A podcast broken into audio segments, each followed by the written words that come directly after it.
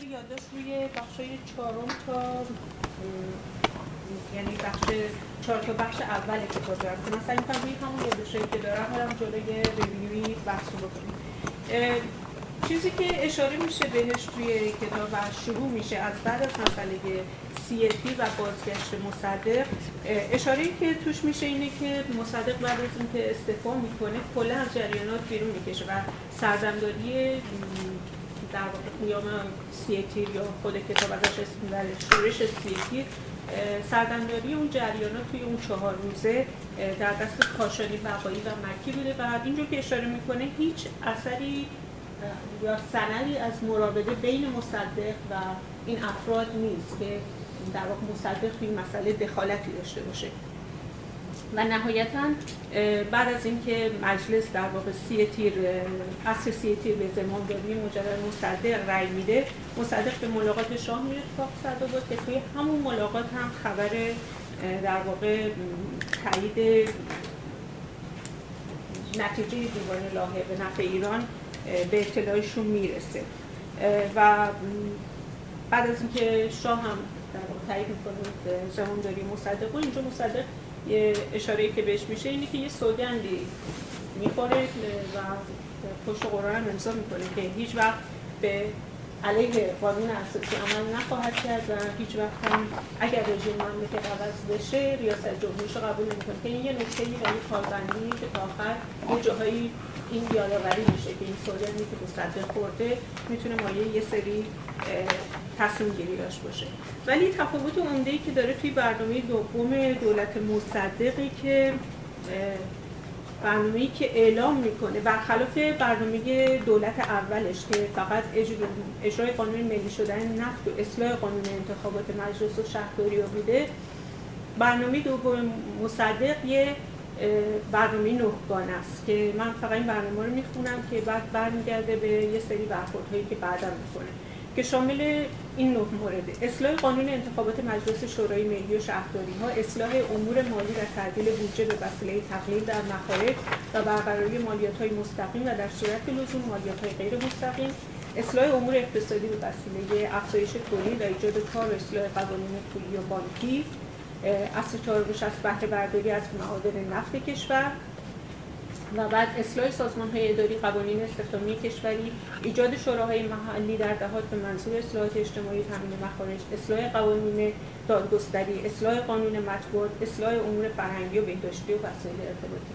که خودش یه تفاوت عمده رو نشون میده نسبت به برنامه اول و در واقع اینکه چقدر تو این مرحله مصدق نظر داره به اصلاح قوانین و در واقع بهبود شرایط یا سیستم مدنی کشور به چه صورتی رو در نظر داره.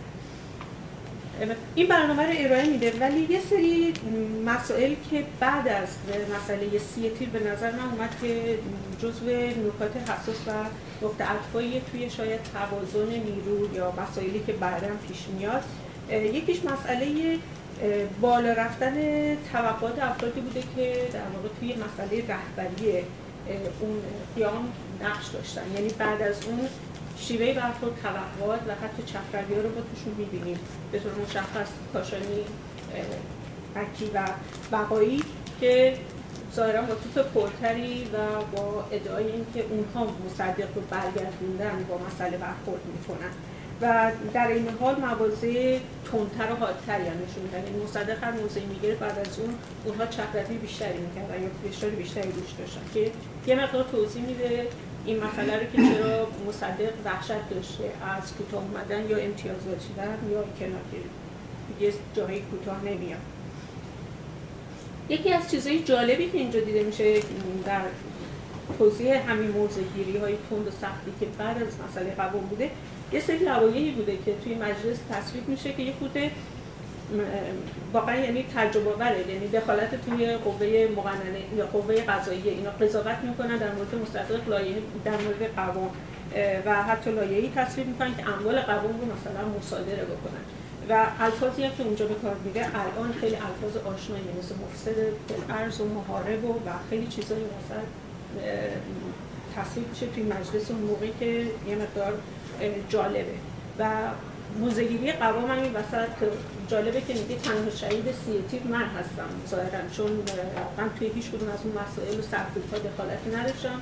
من استفا کرده بودم و حالا به قول معروف همه چوب رو من دارم می‌خورم. یکی دیگه از مسائلی که بعد از اون پیش میاد مسئله درخواست اختیارات بوده. مصدق از مجلس درخواست اختیار می‌کنه که اینها در واقع تمام این مسائلی که پیش میاد یه تغییر شیفت یا تغییر تناسب قوا رو به دنبال داشته.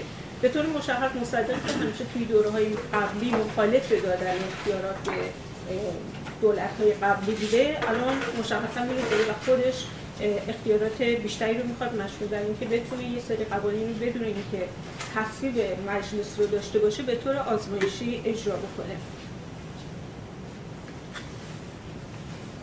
و همینطور درخواست تمدید حکومت نظامی رو می‌کنه. یکی دیگه از تمام این مسائل چه درخواست تمدید حکومت نظامی چه تمدید اختیارات یه عده رو بر علیهش میشورونه و یه سری تنش توی مجلس ایجاد می‌کنه به طور مشخص. زاده مشار شروع می‌کنن مخالفت کردن علنی باهاش. و همراه با اون بعد از مسئله فشاری که بوده روی مسئله سی تیر تعداد خیلی زیادی رو توی شهربانی و ارتش بازنشسته می‌کنه. کما اینکه توی کتاب میگه که تا آخر شهریور تعداد بازنشسته به 15 تیمسار و 136 افسر ارشد می‌رسه. که خب تمامی اینا میرن جزو نیروهای مخالفی که کمر به سرنگونی دولت مصدق میبندن. یکی دیگه از تحولات هم که خیلی مهم بوده رسیدن کاشانی به ریاست مجلسه. که اینجا اشاره می‌کنه که این تصمیم در واقع توی فراکسیون نهضت ملی گرفته میشه و نظر کتاب اینه که مثل اینکه سلمخ دست بقایی بوده و کاشانی هم ظاهرا مخالفت خیلی علنی موافقت خودش رو اعلام نمی‌کنه برای اینکه رئیس مجلس بشه. ولی همین عدم مخالفتش حمله بر موافقت میشه و نهایتا مجلس رأی میده به رئیس مجلس شدنش. و یکی از مسائل جالب هم این بوده که خود کاشانی جاقی مجلس شرکت نمی‌کرده ولی ریاست مجلس رو داشته و عملا سیاست های خودش رو پیش می برده و این میشه به ریاست مجلس رسیدن در واقع عامل این میشه که نهایتا کاشانی مصدق رویا رویاشون به صورت رویا روی خیلی مشخص و علنی در بیاد که در مقابل هم دیگه قرار می‌گیرن. اینا یه مقدار از نظر توازن قوا و تغییر و شیفت و در واقع شکل گرفتن مخالفت ها در قبال مصدق بعد از مسئله سی که ظاهرا در اوج بوده این شروع می‌کنه شکل گرفتن جبهه مخالف رو توضیح دادم. بعد مسئله ای که اینجا پیش میاد با توجه به اینکه به هر مذاکرات نفت به نتیجه که اونجا نرسیده بوده یکی از عناصری که توی که مصدق بهش توجه می‌کنه و اینجا هم بهش اشاره کرده به توجهش به تز اقتصاد بدون نفت و حتی دعوت از دکتر شاخت آلمانیه برای اینکه بیاد و بهش یه مشاوره بدن که حالا اگر از نفت بخواین چشپوشی کنن چه باید بکنن؟ که یه پیشنهادایی که ایشون من فکر بد نباشه که یه نگاهی بهشون بکنیم که خود دکتر شاه خودش چیزی که می نویسه این بوده که آنچه که من به مصدق گفتم و او صلاح ندانست که پاش شود این بود که تا موقعی که سرگرم محل مسئله نفت است کاری از پیش نخواهد بود و همین است که برای اجتناب از از دست دادن فرصت ها هر چه زودتر یا قضیه نفت را به کلی کنار گذاشته و با استفاده از اختیارات قانونی خود طرح و نقشه‌های اقتصادی دیگری که حاضرم در انجام آنها او را کمک و راهنمایی کنم جلو بکشد و یا اینکه دل به دریا زده تلسم نفت را به دست قول کرملین بشکند. در مورد انتشار اسکناس اسکناس نظر مرا پرسید. گفتم که روش کهنه و بیارزش گذشته رو باید کنار گذاشت و بیدرنگ دست به انتشار مقادیر زیادی اسکناس داد چون دیگر پشتوانه اهمیت خود را در درجه دوم و سوم قرار داده. در درجه اول فعالیت مردم هر مملکتی پشتوانه اسکناس آنها محسوب می شود و شما می توانید با انتشار اسکناس کارهای تولیدی ایجاد کرده و اصولا از موضوع نفت صرف نظر کنید. بعد اضافه می‌کنه که دکتر مصدق چون مرد واردی این نظریه رو پسندید و پذیرفت. اما روز بعد اطلاع یافتن که مشاورین که معلوم نیست اشخاص بی‌نظری باشن هر طوری بود او را از این اقدام که 100 درصد به سود دولت و مردم ایران بود منصرف کردند. حالا به هر حال این به نظر می‌رسه که نشون میده که مصدق از زمانی که دولت دومش در واقع سر کار اومد این احتمال می‌داده که مسئله نفت به نتیجه نرسیده و حتی به این تست فکر کرده. حالا به هر دلایلی نهایتا این برنامه رو می‌ذاره کنار. هرچند که دست می‌زنه به انتشار اسکناس و بعد مسئله اعتراضات ملکی بلند میشه ولی در مجموع باز تلاش عمدهش رو می‌ذاره روی مذاکرات نفت و برمیگرده به مسئله اثرگیری مذاکرات. و یه نکته خیلی جالبی که بود توی کتاب اینه که توی مصدق خب بعد سیتی در واقع برمیگرده مجددا چیز میشه نخست وزیر میشه. ولی مذاکراتی که هندرسون و میدلتون در نهم مرداد داشتن اونجا صحبت از کودتای نظامی میشه توی این یعنی به همین سرعت انگلیس یعنی روی این نظر بوده که باید مصدق رو در واقع از کار از قدرت برداشت و حتی به مسئله کودتا و شخص زاهدی به عنوان رهبر کودتا توی اون ملاقات نه روز بعد از به قدرت رسیدن چیز اشاره میشه که به نظر من جالب. برای توی این دوره یه دوره خیلی کشداریه که تا صحبت های نفت پیش میره و انواع اقسام پیشنهادها میاد روی کار که اگه بخوایم بخونیم باید تک تکشون رو نگاه کنیم حالا سر چی چونه میزن ولی یه سری راستاهای گفتگوها به نظر من توی این مهم بود. چیزی که ایران به نمایندگی مصدق روش پافشاری می‌کرد مسئله پایان یافته بودن مسئله ملی شدن نفته. یعنی که به هیچ وجه اینجا هیچ انعطافی نداشت که هر چیزی هر کلمه جزئی که قابل تعبیر باشه به اینکه آیا اصل ملی شدن نفت یا حتی موقعیت حقوقی شرکت نفت ایران و انگلیس که به عنوان شرکت سابق از صحبت میگن این بخواد حتی مورد بررسی قرار بگیره. این به قول معروف امروزی یکی از خط قرمزای دولت مستقل بود که به هیچ وجه با این مسئله. و مسئله اونا این بود که باید تصمیم گیری در مورد میزان قرامت و نحوه پرداخت اون بشه. و یه چیزی که روش اصرار داشتن این بود که اگر ارجایی به داوری داده میشه قرامت بنابراین دولت ایران هم باید مجاز باشه که دعوای خودش رو توی برای در این داوری مطرح کنه. و فقط مسئله این نیست که انگلیس یا شرکت شرکت نفت ایران و انگلیس رو که اصلا قبول نداشت ولی اینکه فقط اونها بخوان برن پیش قاضی و دعواشون رو مطرح بکنن. از طرف دیگه موضع انگلیس تو تمام این در واقع برو برگشت این بوده که مسئله لغو امتیاز رو بتونه به داوری ببره. یعنی که از پایه این قضیه رو بتونه زیر سوال ببره که یا لغو امتیاز نشه یا اگر قرامتی داره می‌گیره به واسطه قرامت ضرر و زیانی باشه که این برای آینده داشته. یعنی قرامت لغو امتیاز رو بگیره. در حالی که مصدق همیشه مسئلهش این بود که قرامت تاسیسات رو باید بگیره که ما گرفتیمش ازش. و در این حال برای انگلیس مسئله پرسیش بود. یعنی که در موقعیت برتری رو که داشته توی منطقه از دست داده و این براش خیلی گرون بود. موضع آمریکا این وسط این بود که اصرار داشت بتونه موضعی رو که پیش می برده اینکه تصمیم گیری در, در مورد قرامت بشه و بلا فاصله صنعت نفت به کار بیفته به جریان بیفته. برای اینکه توجیهش هم این بود که درستم بود. اینکه ایران هیچ منبع دیگری برای تامین قرامتش نداره. بنابراین باید صنعت نفت به کار بیفته به جریان بیفته که بتونه این قرامت بده. از جانب دیگه با توجه به وضع مالی خراب ایران همیشه این وحشت رو داشت که ایران کشیده بشه به سمت شوروی. حالا یا این وحشت که واقعی بود نبود این مسئله بوده که همیشه مطرح می‌کرده. و همین حساب مسئلهش این بود که برای باید ملیگراها رو در برابر کمونیستا تقویت کرد برای اینکه بنابراین دولت ملی باید سرمایه تو دست داشته باشه پولی تو دست داشته باشه اصلاحاتی انجام بده که بتونه مردم رو نگه داره و مانع رفتن اونها به سمت کمونیستا بشه و بنابراین نتونن اونها قدرت بگیرن. این زاویه برخورد اینا بوده. در کنارش مسئله ای که آمریکا خیلی بهش تاکید داشته این بوده که اصل 50 50 مورد تعرض قرار نگیره یعنی نتیجه هرچی هم میاد به نفع ایران هم اگر می‌خواد باشه نباید بیشتر از 50 درصد منافع نفت ایران به ایران برسه. وگرنه تمام کمپانی های نفتی و در واقع امتیازاتی که خودش داشته توی جای مختلف دنیا همه زیر سوال می‌رفته. زیر سوال می‌رفته. ولی و این جر و بحثا یعنی تمام قراردادات که تمام این جر و بحثا بین این بازیایی که میشه با کلمات عوض میشه و واقعا خیلی جاها یه موزیگریایی که انگلیسی ها می‌کنن و اون برخوردی که دارن که باید اصلا نباید به مصدق این اجازه رو داد که چیزی رو به بحث بذاره از اینکه ما در واقع منافعی داشتیم به راز مدت و اون منافع زیر سواله.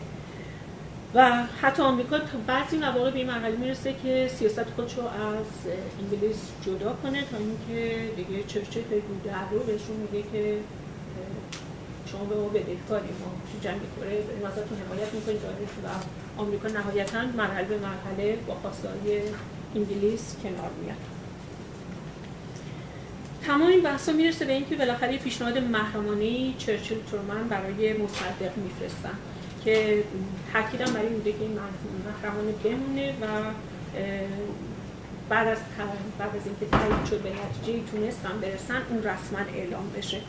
که حالا من دیگه دنبال کلیه اونا رو نمی‌خونم ولی مشکلی که اونجا پیش میاد مسئله داوری بوده که داوری که تامین داده میشه به مسئله لغو حق امتیاز که مصدق زیر بارش نمیره و منجر به فرستادن در واقع اسلامی روی میشه که نهایتا اون هم پذیرفته نمیشه. که البته بعدا اگه بخوایم می‌تونیم برگردیم و کل متن چیز رو پیشنهاد رو بخونیم با هم دیگه. و نهایتا این پافشاری به اونجا می‌کشه که در سیوم مهر سی یک مصدق اعلام قطع روابط با انگلیس می‌کنه.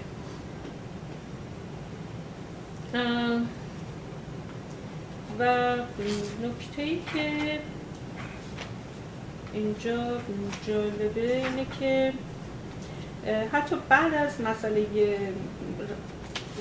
روابط که قطع میشه مذاکرات همچنان ادامه پیدا می‌کنه با واسطه‌گری آمریکا بین انگلیس و ایران. و جالبه که توی اولین مذاکراتی که بین انگلیس و آمریکا پس از قطع روابط میشه خیلی مشخص اونجا انگلیس اعلام می‌کنه به آمریکا این پیشنهاد رو میره که یا به جای کلا کمپانی های آمریکایی بیان جای کمپانی نفت ایران انگلیس رو بگیرن یا یک کنسرسیومی که یه بخش عمده ای رو هم کمپانی های آمریکایی دارن بیاد جای شرکت نفت ایران انگلیسی بگیره. که این تغییر خیلی جالبه. یعنی تو مقطعی که دیگه می‌بینه تنها نیروی رو در روی ایران آمریکا هست میاد حالا بهش پیشنهاد سهیم شدن توی قضیه رو میده که خیلی موضع گیری جالبی این وسط که نشون میده چطوری آمریکا تا پای جان سر این قضیه مبارزه می‌کنه. و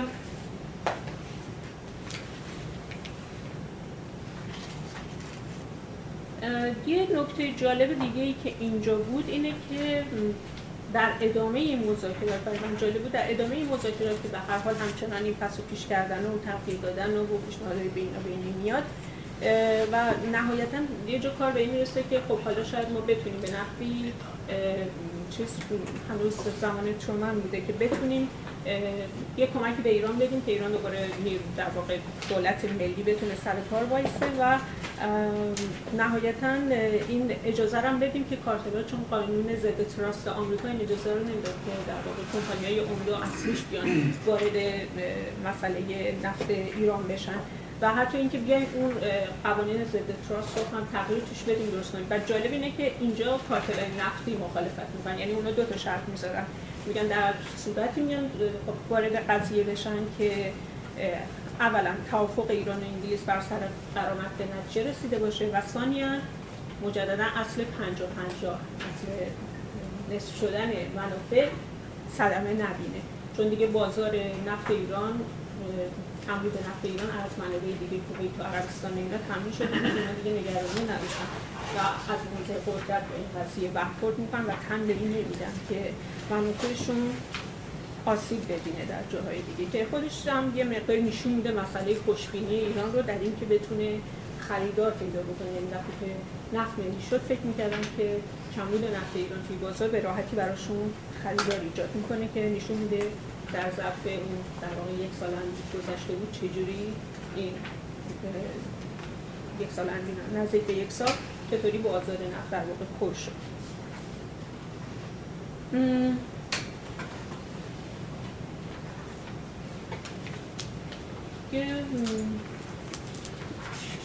البته یه کتاب اشاره می‌کنه که این اشتباه مصدق بود که یعنی البته هیچ وقت نمیگه اشتباه مصدق ولی این تشکیل می‌کنه که شاید مصدق میبایست این در واقع پیشنهاد نهایی انگلیس آمریکا رو میپذیرفت و ایران رو از این مخمسه ای که بعدا نجاتش دوچارش شد نجات می‌داد. من یه نگاهی به این الان بخش می‌کنم.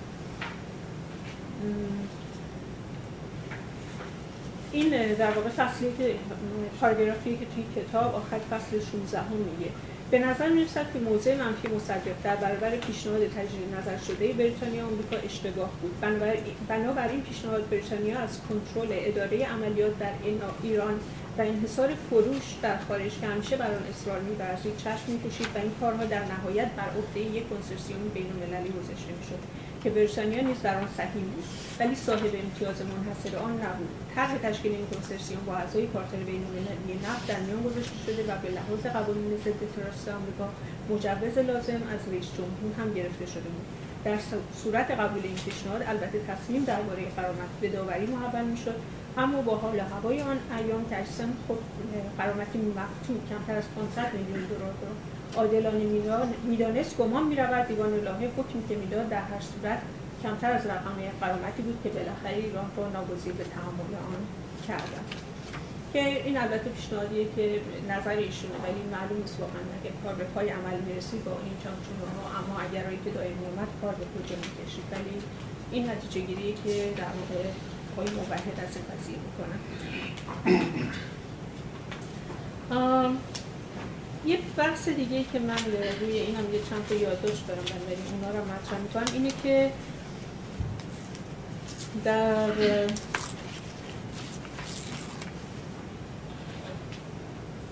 اتفاقاتی که در واقع منجر میشه به مسئله نهم اسفند. خب میاد یه اشاره می‌کنه که چه مسائلی اینجا پیش میاد. یکی از مسائلی که در واقع توی برنامه مصدق هم بوده و انجام میده مسئله قانون اصلاح انتخاباتی که طی اون پیشنهاد می‌کنه که تعداد کرسی های مجلس افزایش پیدا کنه. و با توجه به اینکه انتخابات 17 هم کامل نشده بود اصلا کرسی ها کامل هم نبود اگر اون تعداد پیشنهادی اخیر مصدق پذیرفته می‌شد عملا مجلس از اکثریت میافتاد. و باید منتقل شد که این خودش حیاتی زیادی ایجاد کرد و کلی مسئله تنش سر این ایجاد شد که نهایتا با تجدید رأی اعتماد مجلس مصدق دولتش در قدرت بکنه. و به مسئله تمدید اختیارات به مدت یک سالش هم که اشاره کردیم که حال طی این قضیه تعداد مخالفان که از جبهه ملی در واقع جدا میشن رو در روی مصدق وای ایستادن افزایش پیدا می‌کرد که الو توی هر تنش هر کدوم از اینا یه عده جدا میشن یا مخالفت علنی می‌کردن ولی نهایتا باز به تصویب می‌رسیم. مثلا همین لایه هم به تصویب رسید. و بعد نهایتا رسید به جایی که دولت در مصدق در واقع تقاضای چیز کرد اعتراض می‌کرد به دربار و کارشکنی های دربار. و تقاضای هدفش محدود کردن قدرت شاه و دربار بود. و پیشنهادی که میده پرداخت این بوده که عواید آستان قدس رو که در واقع شاه می‌گرفته در اختیار دولت بذاره و یا عراضی سلطنتی رو که روش تقسیم می‌کرده اونا رو با در اختیار دولت بذاره که بتونه به مصارف رفاهی برسه اینجا می‌بینیم که مسئله فشار مالی چقدر روی دولت مصدق بوده و اینکه در این حال این پول داره میره جاهای دیگه خرج مثلا فتنه و بلبود یا مسائل دیگه میشه.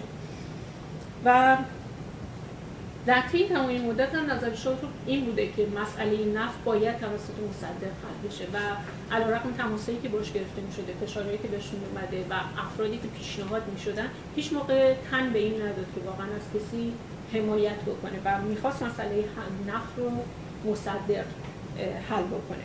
و نظرش این بود که اون تنها کسیه که می‌تونه این کارو بکنه و هیچ دولت دیگه ای اگه بعدش بیاد از پس این کار بر نمیاد. و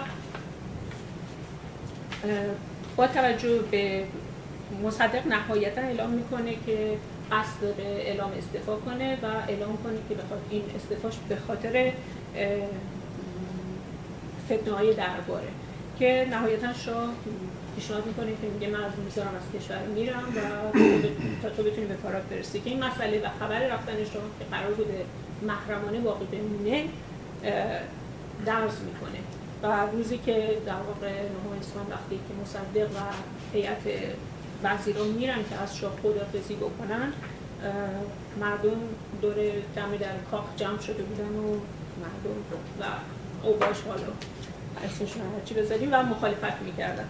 و مسئله هم که وجود داره این وسط اینه که در همین زمان از در هندرسون پیغامی می‌رسه که می‌خواد شاه مصدق رو ببینه که خب اون داستانش هست دیگه که مصدق میره و دیگه به فاصله چند ثانیه از دست اوباش فرار می‌کنه می‌رسه و نهایتا هم نظرش این بوده که این اینها برنامه قتل اون رو داشتن و چون ملاقاتی هم که هندرسون خواسته بود مطلب خاصی رو توش بیان نمی‌کنه. و مصدق همیشه اعلام می‌کنه که اون برنامه بوده برای کشتن اون و این رو بعدا هم به روی هندرسون میاره به هم بهش میگه که شما دخالت که توی این قضیه و بعد از 9 اسفند یعنی این تغییر و تحولی که از سی تیر تا 9 اسفند پیش میاد و اینکه مصدق که در اوج بوده می‌رسه به مرحله که حتی اوباش به خودشون اجازه میدن که بهش حمله تعرض فیزیکی بکنن علنی بکنن حالا عملی میشه یا نمیشه خودش نشون میده که واقعا این سیر حوادث یا تغییر قدرت یا پایگاهی که مصدق داشته به چه صورت تغییر می‌کنه؟ حالا چرایش اینا؟ به کنار این مسئله. و برای یه چیز جالبی که هست یه جنبندی بعد از قضیه نهم اسفند جنبندی سیاه از شرایط ایران به نظر من جالب بود. و دوست که یه نگاهی بهش بکنیم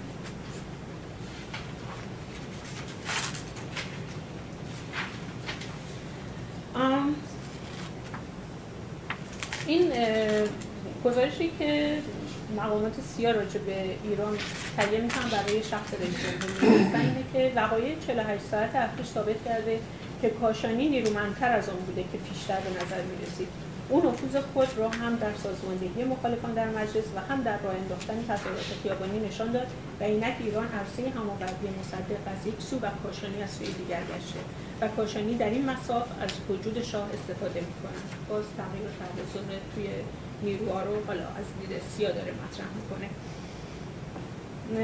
و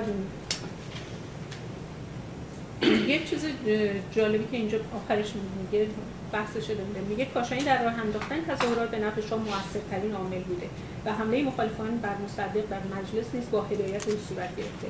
در صورت سقوط مصدق کاشانی یک میدان خواهد بود. شاه اگرچه شخصا از کاشانی خوشش نمیآید اما در صورتی که مجلس به او رأی اعتماد بدهد فرمان نخست وزیری وی را صادر خواهد کرد. با زمامداری کاشانی دامنه فرصت طلبی ها در کار دولت وسعت خواهد گرفت. سیاست کاشانی بر یک ملیگرایی افراطی و خصوص مردم نیست نسبت به آمریکا مبتنی باشد و پایه او در میان مردم ضعیفتر از مصدق است. بنابراین احتمال می‌رود که در صورت زمامداری برای از میان بردن مخالفان خود به تدابیر خشونتآمیز متوسل گردد یعنی این تحلیلی که از نیروهایی که می‌تونن این جریان رو هدایت کنن و هر کجا قرار گرفتن این برداشت سیاه سیاست بعد از این مسئله و اهمیت این قضیه توی برای آمریکا نشون داده میشه توی جلسات در واقع شورای امنیت ملی آمریکا که اختصاص داده میشه به بحث درباره ایران. و جالب این بود توی گفتگوهایی که میشه چند تا محور که به نظر من اومد که اساس نظر آمریکا در مورد ایران و تحولاتش بوده یکی اهمیت حفظ روابط با بریتانیا بوده. یعنی که نمی‌خوان روابط با ایران منجر به خراب شدن روابط آمریکا با بریتانیا بشه. بنابراین یکی از محورهای اساسی سیاست آمریکا بوده.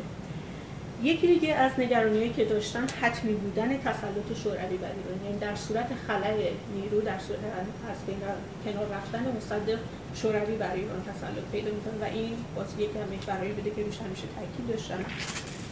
و یه نتیجه بحث دیگری که داشتن اینه که به این نتیجه رسیدن که مصدق تمایلی به حل مسئله نفت نداره.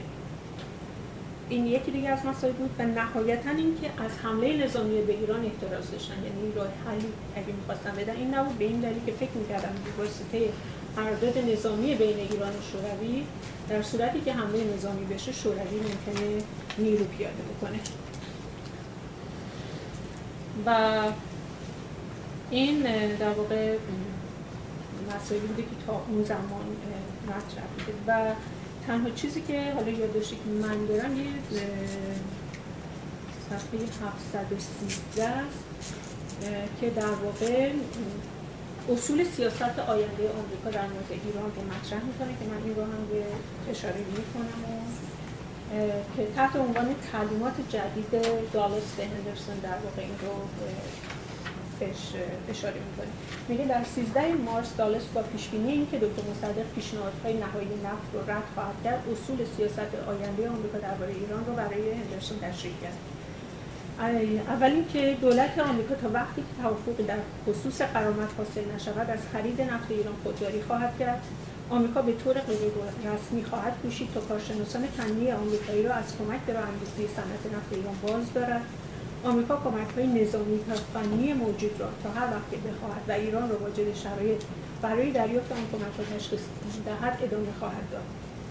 آمریکا از دادن کمک های مالی قابل ملاحظه خودداری خواهد ورزید ولی ممکن است کمک جزئی برای بودجه و توسعه اقتصادی مورد, مطالعه قرار گیرد. که اینا این کمک های جزئی چیزایی بوده که هر میشه توی ملاقات ها می‌گفتن که ما داریم کمکتون می‌کنیم. آمریکا وضع ایران را با علاقه و همدلی تعریف خواهد کرد و از تدابیر لازم برای حصول توافق میان ایران و انگلیس برگزار نخواهد کرد. اینو در واقع محور سیاست های کلی بوده که بعد از این هم گفتگوهایی که حول مسئله نفت پیش میاد در واقع حول همین بوده. اینا یادداشتایی که من داشتم دیگه بعد از این خود پراکنی تر از این میشه. اگر بخوام ادامه بدم متشکرم دوستان من یک اشتباه کردم باید توضیح بدم و اشتباه رو تصحیح بکنیم از که از ابتدای برگزاری جلسات قانونی کتابخانه تورنتو بنابراین بود که ما در دقیقه اول جلسه رو اختصاص بدیم به یک کتابی که یکی از دوستان خوندن و علاقه داشتن که معرفی بکنن و این جلسه یکی از دوستان ما که از در واقع شرکت کنندگان قرص جلسه هستن آقای ایدی نعمتی. داوطلب شدن که کتاب شعر خودشون رو معرفی بکنن. و با من صحبت کرده بودن من متاسفانه فراموش کردم که این کار رو انجام بدیم حالا با عرض معذرت از آقای نعمتی اگر که موافق باشین ساعت نه که این بحث رو میبندیم. شما در 15 دقیقه در ارتباط با کتاب شعر خودتون متشکرم و میبخشید. و دوستان خواهش می‌کنم که اگر دوستان کتابی خوندن حالا در هر زمینه ای لزوما زمینه تاریخی نه در هر زمینه کتابی خوندن که علاقمند هستن با دوستان دیگر در میون بذارن. در دوازده دقیقه اول هر جلسه رو می‌تونیم اختصاص بدیم به این کار.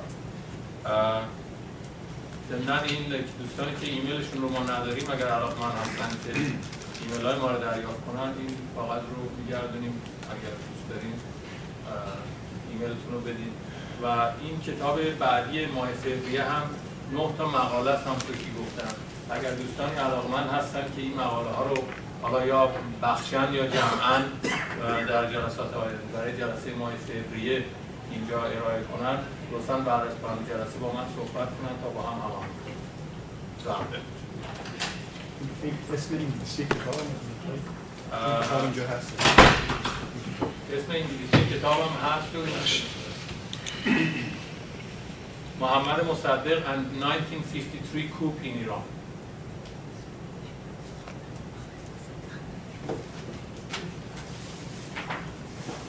دوستان این کتاب حقیقتا به نظر من یکی از دقیق ترین و مستند ترین کتاب هایی بوده که من تا به حال در مورد نفت خوندم در مورد کودتای 28 مرداد و اون تاریخ اون دوران ای کاش واقعا می‌شد که و میشه یه فیلم از این کتاب درست کرد. ولی یه کارگردان بسیار قوی مثل خدا بیامرز علی بله. باطنی می‌خواد که فیلم مثل هزار دستان رو به اون قشنگی زیبایی درست کرد و واقعا از این کتاب میشه فیلم خیلی زیبا در خود کتاب خب خانم ارجنده معرفیش کردن جلد دومش رو. من خیلی برام شاید از خود کتاب جالبتر خوندن پینوشت هایی بود که این کتاب آورده. این کتاب چند تا پینوشت بعد از آخر در قسمت آخر آورده که من دارم می‌خواست راجع به این صحبت بکنم. این پینوشت ها یکیش در اولیش هست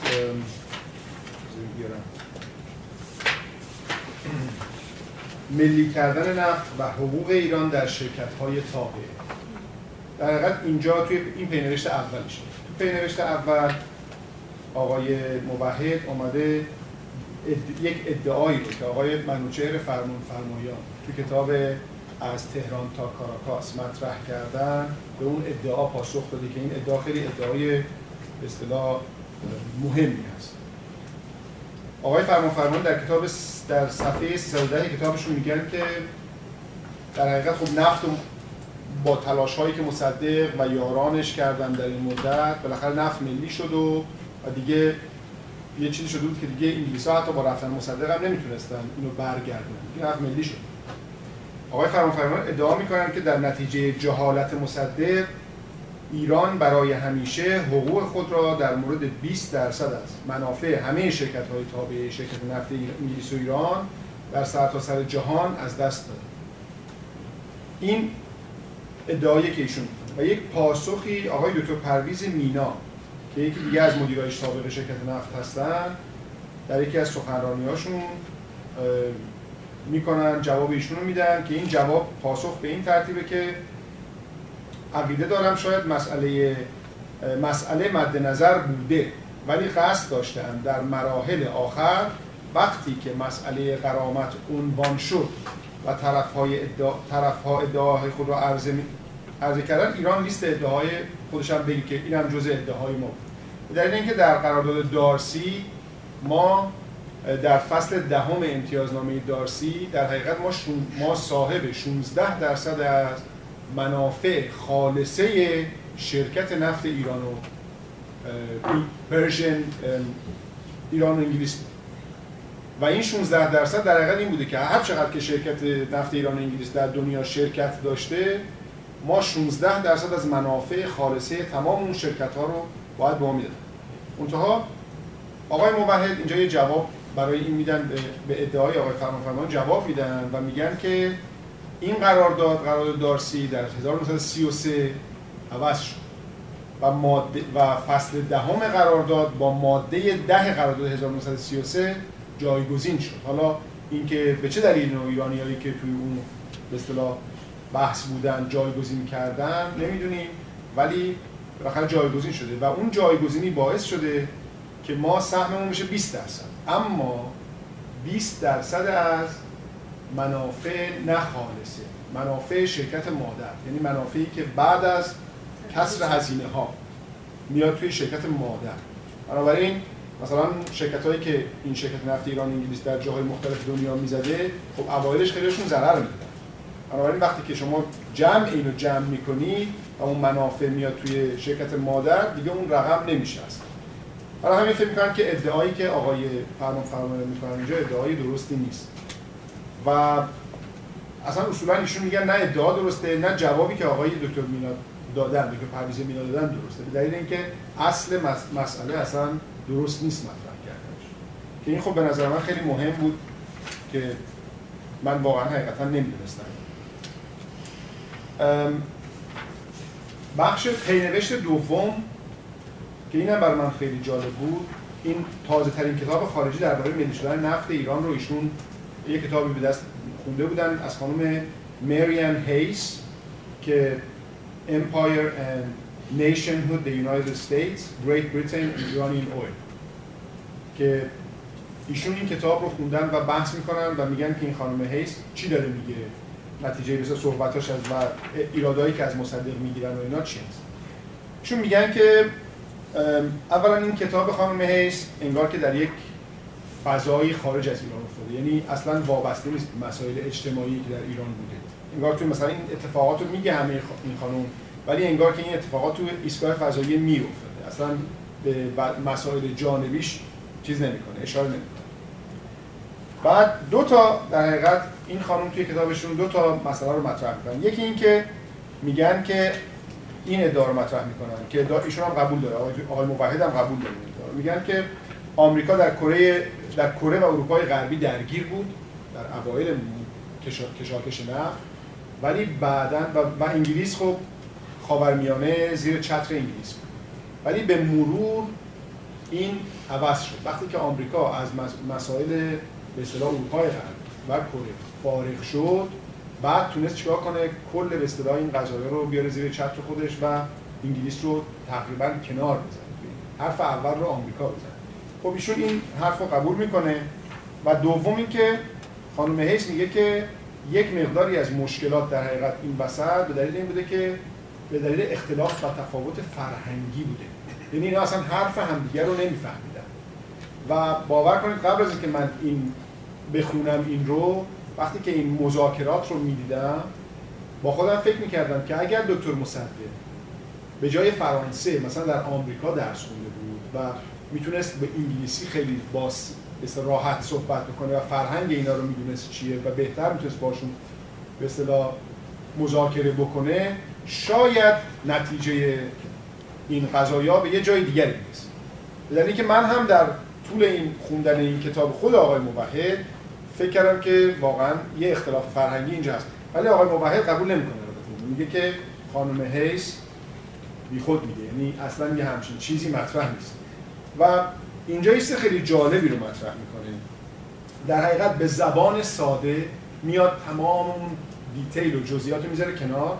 و به زبان ساده اینجا چند تا جمله می‌نویسه که من اینو براتون می‌خونم. میگه به گفته خانم هایس یا هیس امریکا و انگلیس در این نکته اتفاق نظر داشتن که دکتر مصدق واقعیات صنعت بین‌المللی نفت را نمی‌فهمد. یعنی دکتر مصدق نمی‌دونه که واقعا چه خبر تو دنیا صنعت نفت چیه واقعیتش حالا آقای موحد میگه خب بیایم ببینیم واقعیت های صنعت نفت در برابر دکتر مصدق قرار دارد چیست. امتیازی را با حق بازی گرفتن و با حق بازی تجدید و تمدید کردند و از طریق آن به تمام زندگی یک ملت چنگ انداختند و آن را به تباهی کشاندند مردم کشور می‌گویند آنچه در ظرف نیم قرن کرده ای و برده ای مفت چنگتان. از این پس می‌خواهیم خودمان حساب و کتاب را به دست گیریم طرفها پاسخ می‌دهند قرارداد دارید و نمی‌توانید برخلاف آن عمل کنید. بعد مردم میگن دوباره دکتر مصدق یعنی میگه از همان راه می‌رویم که شما در کشور خود رفته اید. نفت خود را ملی می‌کنید. اما ملی کردن محتاج پرداخت قرامت است. قرامت هم می‌پردازید. شما که پول ندارید قرامت رو چگونه می‌پردازید؟ 25 درصد از درآمد نفت رو برای قرامت شما کنار می‌گذارید. ما که نمی‌گذاریم این نفت رو به کسی دیگری بفروشیم مگر اینکه به خود ما بفروشیم. به خود شما میفروشیم. اما تولید نفت را چه کسی به عهده می‌گیرد متاسفیم که پس از 50 سال ما هنوز کارشناس برای تولید نفت اطلاع لازم نداریم. حاضریم که با کارشناسان شما قرارداد ببندیم و حقوق و مزایای کافی به آنها بدهیم تا به کار خود ادامه بدن کارشناسان ما حاضر نیستند زیر نظر شما کار بکنند. 20 پست درجه اول رو در اختیار شما می‌گذاریم. حتی حاضریم تعداد مدیران شرکت ملی نفت ایران رو تا 12 تا بالا ببریم که فقط چهار نفر از آنها ایرانی باشند و هشت نفر دیگر را از کارشناسان اروپایی انتخاب جواب این حرفها غیر عملی است. نشدنی است. کنترل اداره عملیات نیز مانند کنترل فروش باید کلا در دست ما باشد. بعد هم شما در نظر دارید قرامت را به بهای تأسیسات محدود سازید. این هم قابل قبول نیست. شما باید حساب کنید همه منافعی را که در صورت ادامه قرارداد تا پایان مدت آن آید ما می‌شد به ما بدهید. آخر سر هم پولی که به دست شما می‌رسد نباید از 50 درصدی که به سایر کشورهای نفتخیز داده می‌شد بیشتر باشد. اگر شما پول بیشتری دریافت کنید ساختار نفت به هم می‌خورد و همه امتیازات ملی می‌شود. اینها بود واقعیات صنعت بین‌المللی نفت که می‌گفتن دکتر مصدق نمی‌فهمد. این در حقیقت تمام این کتاب رو و این پاسخ ها و به اصطلاح پاسخ های دو طرف رو و مذاکرات دو طرف رو خیلی با زبان ساده اینجا آقای موحد آورده و مطرح کرد. پی نوشته بعدیش باز مال مصاحبه با دکتر پرویز میناست. که این هم خیلی خیلی بسیار به نظر من جالبه به خاطر اینکه دکتر مینا اینجا چند تا نکته خیلی مهم رو مطرح می‌کنه. اولا میگه که به گمان دکتر مینا دکتر موحد آقای موحد میگه به گمان دکتر مینا هدفهای ملی کردن نفت را در سه چیز می‌توان خلاصه کرد. یعنی ما در سه تا به اصطلاح نکته داشته این ملی کردن اولیش شناسایی حق مالکیت ایران بر ذخایر نفتی و تأسیسات آن. دومیش دستیابی به حق تصمیم گیری و اختیار اداره عملیات. و سوم ورود در بازارهای جهانی و ارتباط مستقیم با خریداران خریداران و مصرف کنندگان نفت. یعنی این سه تاست. و تمام این پیشنهادهایی که آمریکا و انگلیس در این مدت کردن به گمان آقای مینا هیچ کدوم از این ستا رو با هم چیز نمی‌کرده به اصطلاح ساتیسفای نمی‌کرده. ولی ایشون معتقدن که تنها پیشنهادی که این کار رو می‌کرده آخرین پیشنهاد مشترک آمریکا و انگلیس بوده و دکتر مصدق اونجا خطای بزرگی کرده که این پیشنهاد رو قبول نکرده. ولی چرا دکتر مصدق خطا کرده؟ این رو هم مطرح می‌کنه که این برای منم خیلی جالبه و خود من همین رو که میخوندم یک از این نکته ها به ذهنم رسید. برای اینکه شما وقتی که می‌خوایم تصمیم بگیریم در یک جریانی باید برای تصمیم گیری به خصوص تصمیم گیری کلان اون طرفات آدمایی که می‌خوان تصمیم بگیرن باید اطلاعات داشته باشن. یعنی اگر شما اطلاعات نداشته باشید به اونجا بخواید تصمیم بگیرید خب نمیشه یا تصمیم غلط میشه یا اصلا نمیشه تصمیم گیری. اینجا مطرح می‌کنه محدودیت اطلاعات مصدق و یاران او در زمینه صنعت نفت و ناآشنایی آنان با پیچیدگی های جهان آن. ببینید اینا می‌دونستن که یه شرکت یه کارتل های نفتی هفت خواهر هستن و این کارتل های نفتی وجود داره و اینا فکر می‌کردن مصدق و یاراش فکر می‌کردن که بالاخره با چک و چوله و با درگیری و با این مذاکرات اینا می‌تونن این شرکت ها رو به زانو در بیارن. و این در حقیقت عدم داشتن اطلاعات دقیق رو اینجا میرسونه. به خاطر اینکه اگر دکتر مصدق و یارانش از صنعت نفت و اینکه واقعا در دنیا چی میگذره و این شرکت ها چه قدرتی دارن و نیاز به نفتی دنیا اون موقع چقدره اگر نفت ایران وارد بازار نشه آیا می‌تونن جایگزینش بکنن با نفت یک کشور دیگه که کردن این کار رو و به اصطلاح مشکل انگلیس حل شد در ابتدای کار؟ اینها رو نمی‌دونستن. اگر می‌دونستن شاید جور دیگری تصمیم می‌گرفتن. بنابراین نداشتن اطلاعات خیلی خیلی مسئله بزرگی یکی دیگه هم که مطرح می‌کنم میگن وحشت بیجا از ارجاع مسئله قرامت به داوری. میگن وحشت بیجا داشتن. اگر قرامت رو به داوری میبردن ایران ضرری نمی‌کرد. از اون چیزی که بعدها پیش آمد بهتر می‌شد. که خب اینا هم به نظر من باز خیلی خیلی مهم بود که و یه نکته دیگری که اینجا هست چیزی که من در مورد آقای مصطفی فاتح نمی‌دونستم. اینجا به دلیل که دکتر مینا مصدق رو در حقیقت دکتر مصدق رو متهم می‌کنه که دکتر مصدق به هیچ کدوم از کسانی که ایرانی هایی که در انگلیس درس خونده بودن اعتماد نداشته. میگه متاسفانه مصدق به هیچ کس از کس به هیچ یک از کسانی که اینو آقای موحد از زبان دکتر میلان متاسفانه مصدق به هیچ یک از کسانی که به نحوی از آنها یا در انگلستان تحصیل کرده بودند و یا در شرکت سابق نفت انگلیس و ایران کار کرده بودند اطمینان نداشت. به همین دلیل هم از آن تعداد بسیار محدودی کارشناس که از همین فارغ التحصیلات تحصیلان دانشگاه برمنگام و از بورسیه های خود شرکت سابق بودن و برگشته بودن در ایران مشغول کار بودن نه نظرخواهی می‌کرد و نه حرفهای اینها را قبول داشت. که آقای موحد این رو قبول نداره و رد می‌کنه و میگه که اگر به اون کسایی هم که به اصطلاح اطمینان نداشته حق داشته که اطمینان نداشته. از جمله یکیش آقای مصطفی فاتح هست که ایشون خودش کتابی فکر می‌کنم داره در مورد همین داستان قضایای 28 مرداد. ایشون میگه که چرا دکتر مصدق به مثلا مصطفی فاتح اطمینان نداشته؟ اینجا می نویسه که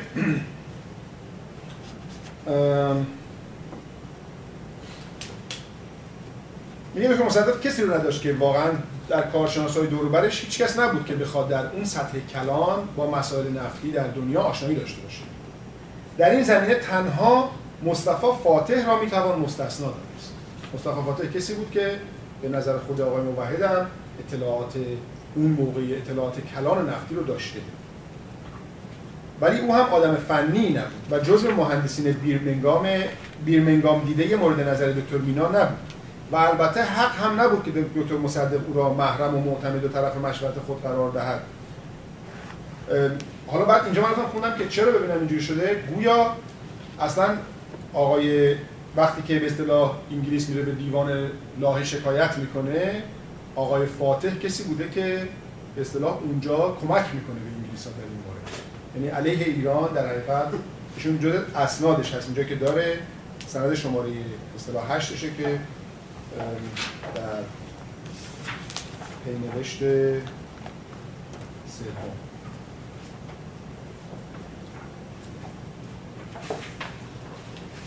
و من این واقعا برام جالب بود چون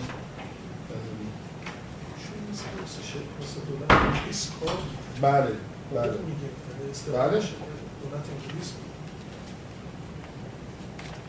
بعد به ایشون حالا این آورده من می‌تونیم نگاه بکنیم. پینوشت بعدی مال آقای خرید ملکی هست و پینوشت بعدش هم گزارش خود CIA هست که اینجا باز یک نکته دیگری رو آقای موحد مطرح می‌کنه و اون علامت سوالی هست که برای دکتر فاطمی در مورد دکتر فاطمی می نویسه که باز این هم برای من جالب بود و اون این هست که صفحه 967 میگه مطلب قابل تعمل دیگر در تاریخچه عملیات سیا زیرنویس راجب دکتر حسین فاطمی در بخش دوم از گزارش عملیات است. حتی همونطور که می‌دونید خب دکتر فاطمی اعدام شد بعد از اینکه اصطلاح کودتا شده اینا که فاطمی تنها کسی که به تو این قضایا اعدام شد دکتر فاطمی و میگن که به دلیل اون مقاله‌ای بود که بیشتر به دلیل اون مقاله‌ای بود که در روزنامه باختر نوشتن. باختر امروز. بله. ما در شرح زمین سازی ها برای کودتا آورده بودیم. قرار شد یک نفر از سازمان اطلاعاتی انگلیس و یکی دیگر از سیا بدن خواهر شاه اشرف در فرانسه برن که اشرف رو به اصطلاح راضی بکنن بره ایران و به شاه بگه که بابا جان مطمئن باش این کرمیت روزولت که میاد نماینده ای که به اصطلاح حرف حرفی که می‌زنه از, از طرف دولت آمریکاست. و اون موقع یکی از برادران رشیدیان می‌خواسته از کشور خارج بشه که بره اصطلاح این پیغام برای اشرف بویا ببره و کسی نمی‌تونست اون موقع از ایران خارج بشه. ولی ایشون چون خروج از ایران پاسپورت می‌خواست به کسی پاسپورت نمی‌دادن و دکتر فاطمی وزیر خارجه زمان وقت بوده اون موقع و دکتر فاطمی دوست داره و آقای رشیدیان بوده. و آقای رشیدیان رو به اصطلاح پاسپورتش رو درست می‌کنه که ایشون بره به فرانسه. دیدن اشرف. چنین پیش شده که اسدالله رشیدیان به فرانسه برود و دیداری از اشرف ترتیب ملاقات او را با ماموران بریتانیا و آمریکا بدن. اما گرفتن اجرای خروج از کشور در اون کار آسانی نبود. این مشکل را دکتر حسین فاطمی وزیر امور خارجه دکتر مصدق حل کرد و خود اجازه خروج رو بر عقاید ورودی رشیدیان را در اختیار گذاشت. گزارشگر سیاه گزارشگر سیاه این نوشته. پس از این حکایت در زیرنویسی اضافه می که حسین فاطمی در نزد سیا به عنوان عنصری مشکوک شناخته می‌شد که گاه و بیگاه آماده تماس با انگلیسی ها بود و دلش می‌خواست در صورت سقوط دکتر مصدق جایگاهی در میان مخالفان او و هواخواهان بریتانیا داشته باشد. زیرنویس سیا تاکید می‌کند که حسین فاطمی رشیدیان را میشناخت و می‌دانست که او عامل انگلیسی هاست. این البته نکته در خور تحملی است برادران رشیدیان به اتفاق سرلشکر حجازی در مهر ماه سال 1331 به اتهام توطئه کودتا دستگیر شدند. و درست در همان ایام بود که دکتر حسین فاطمی از سفری که برای معالجه در اروپا داشت به ایران بازگشته و به وزارت خارجه منصوب شده و اینجا دیگه ادامه که شمس قنات آبادی در مورد اصطلاح جریان بازداشت دکتر فاطمی در زمان نخست وزیر رزمارا میگه و و این نکته برای من جالب بود که در مورد دکتر فاطمی هم یک علامت سوالی اینجا وجود داره. البته آقای مبهد هم چیزی این نظر آقای موحد نیست. نه خیر نه خیر. این فقط نقل قوله و ایشون آوردن مرسی. همین بخش سومی که ایشون پی نوشته گفتن یه چیزی بودش که اینجا این دکتر حسیبی گفته که یک دلیلی که مصدق نمی‌خواست از این کسانی که مثل فلاشی و استفاده بکنه این بوده که اینا قبلا تو شرکت نفت کار می‌کردن و برای انگلیس ها خیلی گرون تمام می‌شده که کسایی که قبلا زیر دستشون بودن حالا بیان باشون صحبت بکنن. این بخش سوم یه چیز دیگه هم داره. اون آقای دکتر مینا صحبتی که می‌کنه درست برخلاف اون صحبت اون پینوشت اول هستش که در برای دکتر فرمان فرمایان که گفته بود که اون 20 درصد اونجا گفته بود ایشون گفته بود مصدق اینه از دست داد و ایشون میگفتش که اشتباه کرده و از دکتر مینا نقل قول می‌کنه. تو این بخش سوم دکتر مینا دقیقا همین حرف خودش باز می‌زنه که مصدق به این مسئله 20 درصد سهم ایران در شرکت های تابع شرکت نفت توجه نکرده بود. و یعنی یه جای درصد من فکر می‌کنم که ایشون از صحبت آقای دکتر مینا به توجه به موقعیتی که لازم داشته استفاده کرده. کوتا یه وقتی که اونطوری می‌خواسته از اونجا برداشته یه برم از این طرف که برعکسش بوده. یکی از چیزایی که بر من جالب بود اینی که یه چیزی که فکر کنم از زمان بوده و ما خبر نداشتیم. در وقتی که اون تظاهرات شده بود و تظاهرات 29 سالگرد سی تیر که بوده تظاهراتی که اون سالگرد شده بود. بعد از ظهر هم میدان از آن دست چپان چپ و وابستگان به حزب توده که زیر نام هواداران صلح و جمعیت ضد استعمار تظاهر می‌کردن این تظاهرات از ساعت پنج بعد از ظهر آغاز شد و در هشت شب پایانی این مثل صلح و طرفداران صلح برمیگرده به اون زمان یه چیزی که برای من جالب بود این نقش روحانیت و آیت الله کاشانی توی این مسئله بود و چطور آیت الله کاشانی اینجا یکی از من فکر کنم عواملی که باعث شد که این مسئله به این حد برسه اون وقتی بود که در سال 32 انتخابات ریاست مجلس تکرار شد و ایشون نتونست دوباره رئیس مجلس بشه. و تا وقتی که رئیس مجلس بود هنوز یه چیزی بود. و مسئله دیگه که من کتاب که میخوندم خیلی برای من یکی جالب بود این مسئله رفتار دوگانه دکتر مصدق وقتی که در به عنوان نماینده مجلس بود و وقتی که نخست وزیر شده بود. و اینکه مثلا حتی وقتی رفراندوم می‌خوام بکنن که مجلس ببندن دلیلش هم گفتن این بوده که اگر یه جا میذاشتیم زده خورد می‌شد. ولی کسایی که می‌خواستن رأی مثبت بدن مثلا این, این طرف یه طرف شهر می‌رفتن دو تا, دو تا صندوق رأی مثبت بوده یکی یا دو تا صندوق رأی منفی بوده که در یعنی معلوم بوده کسی که میره اونجا رأی میده رأیش منفی هستش اینجا میره رأی مثبت میده.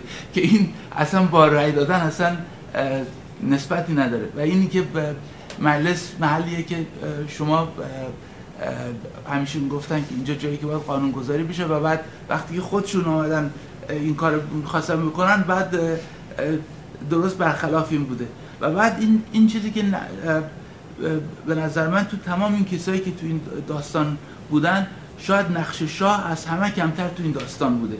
این بازیگرای اصلی این کار شاید تا اونجایی که قدرت داشته و می‌تونسته یعنی تا آخرین لحظه هم از اینی که امضا بکنه سر باز زده ولی آخرین لحظه آمده و امضا کرده. و بعد خود این آقای زاهدی کسی بوده که تو دولت مصدق در دور اول وزیر کشور بوده و بعد اون وقت بعدن در دور بعد میاد و بعد میاد تو مجلس بحث میشینه و اونجا با تمام اون نماینده صحبت می‌کنه و این رو درست متشکرم. دوستان اگه اجازه بدین من چند دقیقه وقت رو بگیرم در ارتباط با این کتاب صحبت کنم. اولا من کنجکاو بودم. که آقای مبحث غیر از این کتاب چه کار کرده؟ و برای من خیلی جالب بود. این کتاب خیلی به جزئیات پرداخته ولی آدم موقع خوندن خسته نمیشه. فکر کنم یکی از دلایلش این هستش که ایشون صرف نظر از کارهای تاریخی که کرده یکی دو کار تاریخی کرده ایشون ادیبه. و متن بسیار روان و خاناست. چند تا از کتابایی که ایشون در تعلیف کرده من براتون می‌خونم. ابن بطوته شمس تبریزی در هوای حق و عدالت از حقوق طبیعی تا حقوق بشر. سلوک الملوک فضلالله روزبهان خونجی اصفهانی قومی از شراب ربانی گزیده مقالات شمس. و حق گزیده فیر مافی و چند ترجمه دیگه. بنابراین متن این کتاب بسیار روان و خاناست و نکته دیگه که به نظر من جالبه با وجود اینکه تخصص ایشون تاریخ نیست ولی در برخوردی که به اسناد و مدارک کرده بسیار برخورد در واقع حرفه‌ای و دقیقی داشته. من چند تا نکته رو یادداشت کردم اگر اجازه بدین. از روی همین کتاب براتون یه چند سطری رو در ارتباط با هر کدوم اینا می‌خونم. اولا در ارتباط با همکاری روحانیت با شاه و دربار. در نوروز سال 32 میده روزنامه ها عکسی از آقایان علما و حجج اسلام چاپ کردن که ساعت 11 به روز عید در کاخ مرمر به حضور اعلیحضرت همایونی شرفیابی حاصل کرده بودند. و نوشتن که امسال اجتماع آقایان علما بیش از سنوات قبل. در این مراسم ابتدا آیت الله های شیخ نوری از طرف عموم علمای علام تبریک گفت و از خداوند مسئلت کرد که به حال یه سری تعارفات. بعد میگه این آقایان البته همونها هستند که دکتر مصدق در خاطرات خود به نام علمای نهم اسفند از آن یاد می‌کنند همون علمای نهم اسفند که خانم مردنده اشاره کردن که مردم رو به جلو کاخ دعوت کرده بودند مروری بر صفحات روزنامه ها در آن ایام نشان می‌دهد که هرچه روابط مصدق و شاه سختتر می شود در گرمی روابط میان شاه و روحانیت می افزاید و هرچه اختلاف میان دولت و دربار بالا می‌گیرد تظاهر دربار به مهر و دوستی با روحانیت بیشتر می شود بعضی از دوستان دنبال این هستن که ببینن چرا در بهمن 57 اتفاق افتاد زمین های تاریخیش رو ما اینجاها می‌تونیم ببینیم. ارز کنم که یه نکته دیگری که باز به نظرم خیلی مهم بود این بود که در طول در واقع این دو سه سال دو سال خوب که مصدق سر کار بوده بحث ایشون موضعش در ارتباط با امریکایی ها همیشه این بوده که اگه به من کمک نکنید توده ها اونجا و اینجا کمونیستی میشه و جالبه که در بعد از از 31 که امریکا یواش یواش موضعش عوض میشه انگلیس ها در واقع این نکته برنده رو از دست مصدق میقاپن و به امریکایی ها میفهمونن که آقا داستان اینجا دست کمونیست. یعنی در واقع امریکا که می‌خواسته به ملیگرایان دنیا کمک بکنه و سیاستش کمکی به ملیگرایان بوده اینا میندازنش توی در واقع قول از کمونیسم نکته که اینجا اشاره کرده که من جایی دیگه ندیدم و شخصا هم متوجه این نکته تاریخی نبودن میگه این رو به یاد داشته باشیم که این دوران مکارتیه در امریکا. اگر ما اون فضای در واقع ضد کمونیسم مکارتی رو در آمریکا به خاطر بیاریم اون وقت می‌بینیم ساختن افکار عمومی امریکا برای کودتا چقدر آسان بوده. اینجا یه کت میاره آقای ریچارد کاتم که در هم زمان در همان زمان جز مشاوران جوان وزارت خارجه امریکا در مسائل ایران بود. می‌گوید من همان زمان این احساس را داشتم و هنوز دارم که انگلیس ها آن روزها با توجه کامل به جنون ترس از کمونیسم که به سردمداری سناتور مکارتی سراسر امریکا را فرا گرفته بود عالما و آمدن به این نقطه ضعف انگشت نهادن و پای ما را در میان کشیدن این هم بنابراین یک نکته دیگری است.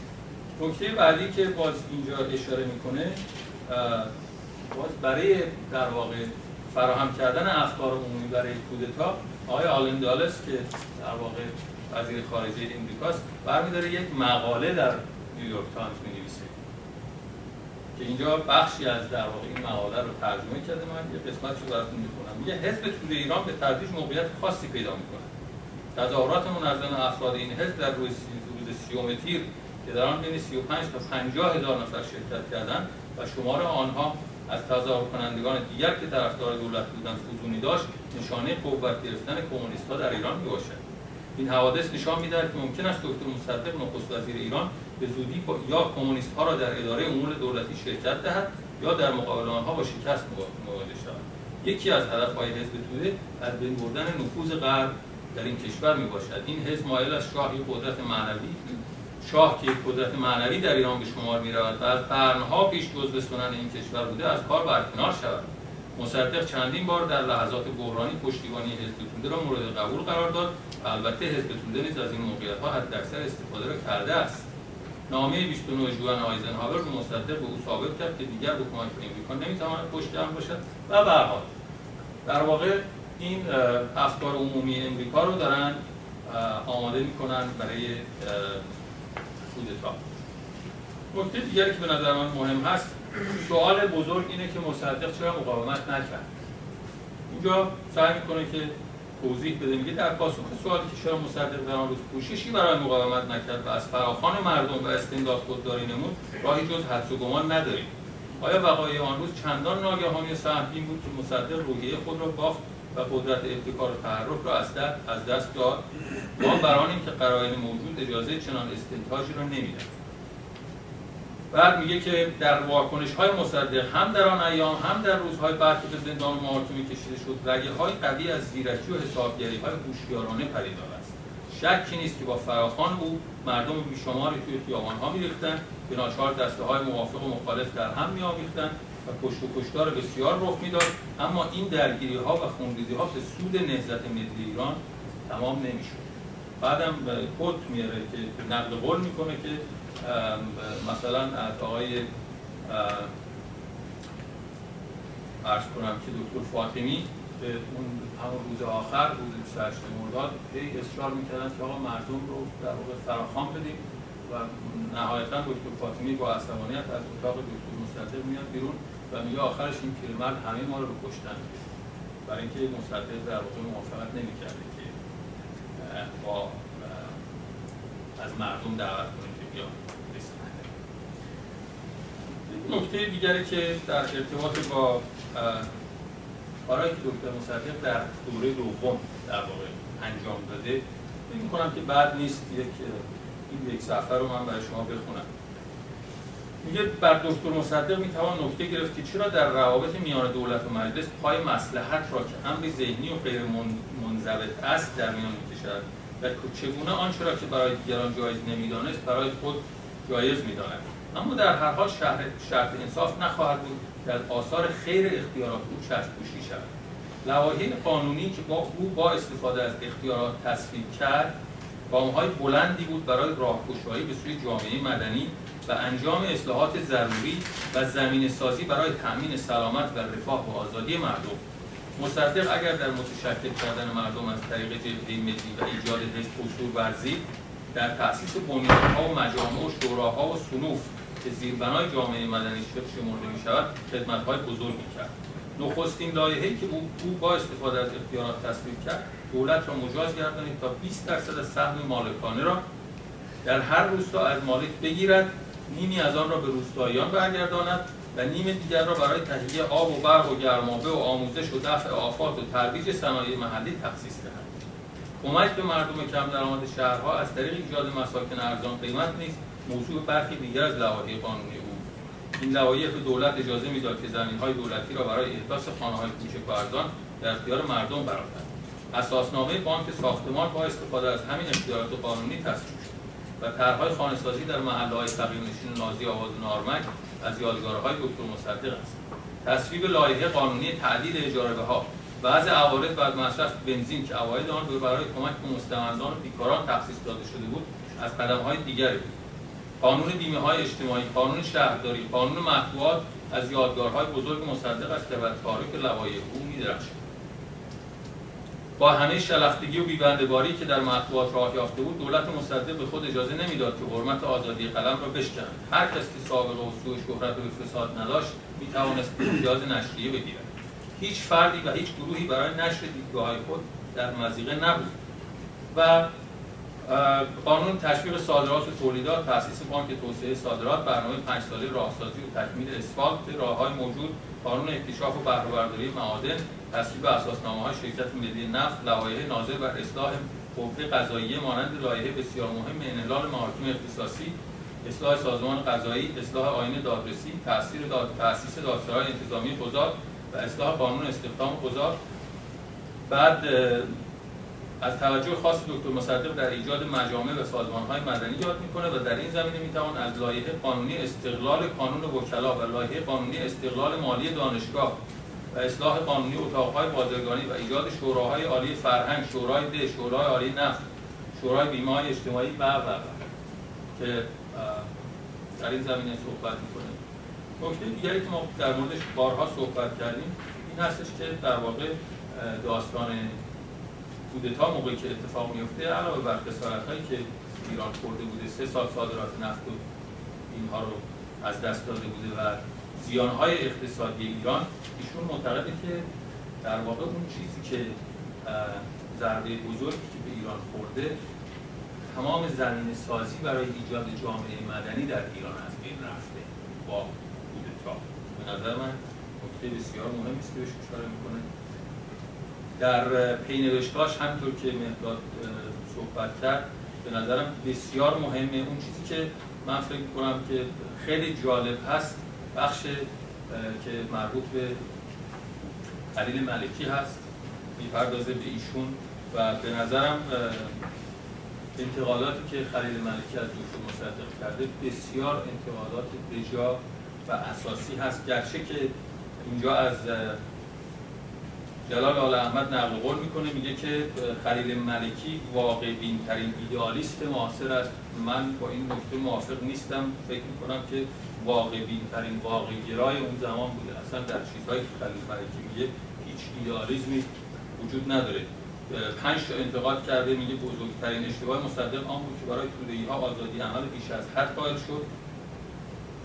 و دلیل میاره میگه ملکی می‌گوید دکتر مصدق به حزب توده میدان می‌داد می‌خواست از آن مهره در بازی با آمریکا استفاده کنه همون بازی که عرض کردم که انگلیس از دستش گرفتن. بنابراین دست حزب توده را باز گذاشت تا علیه امریکا جفسازی کنند و و نکته دومی که ملکی انتقاد می‌کنه میگه که تمام مطلق طلبی و تمامیت خواهی ناشی از فقدان واقع بینی بود.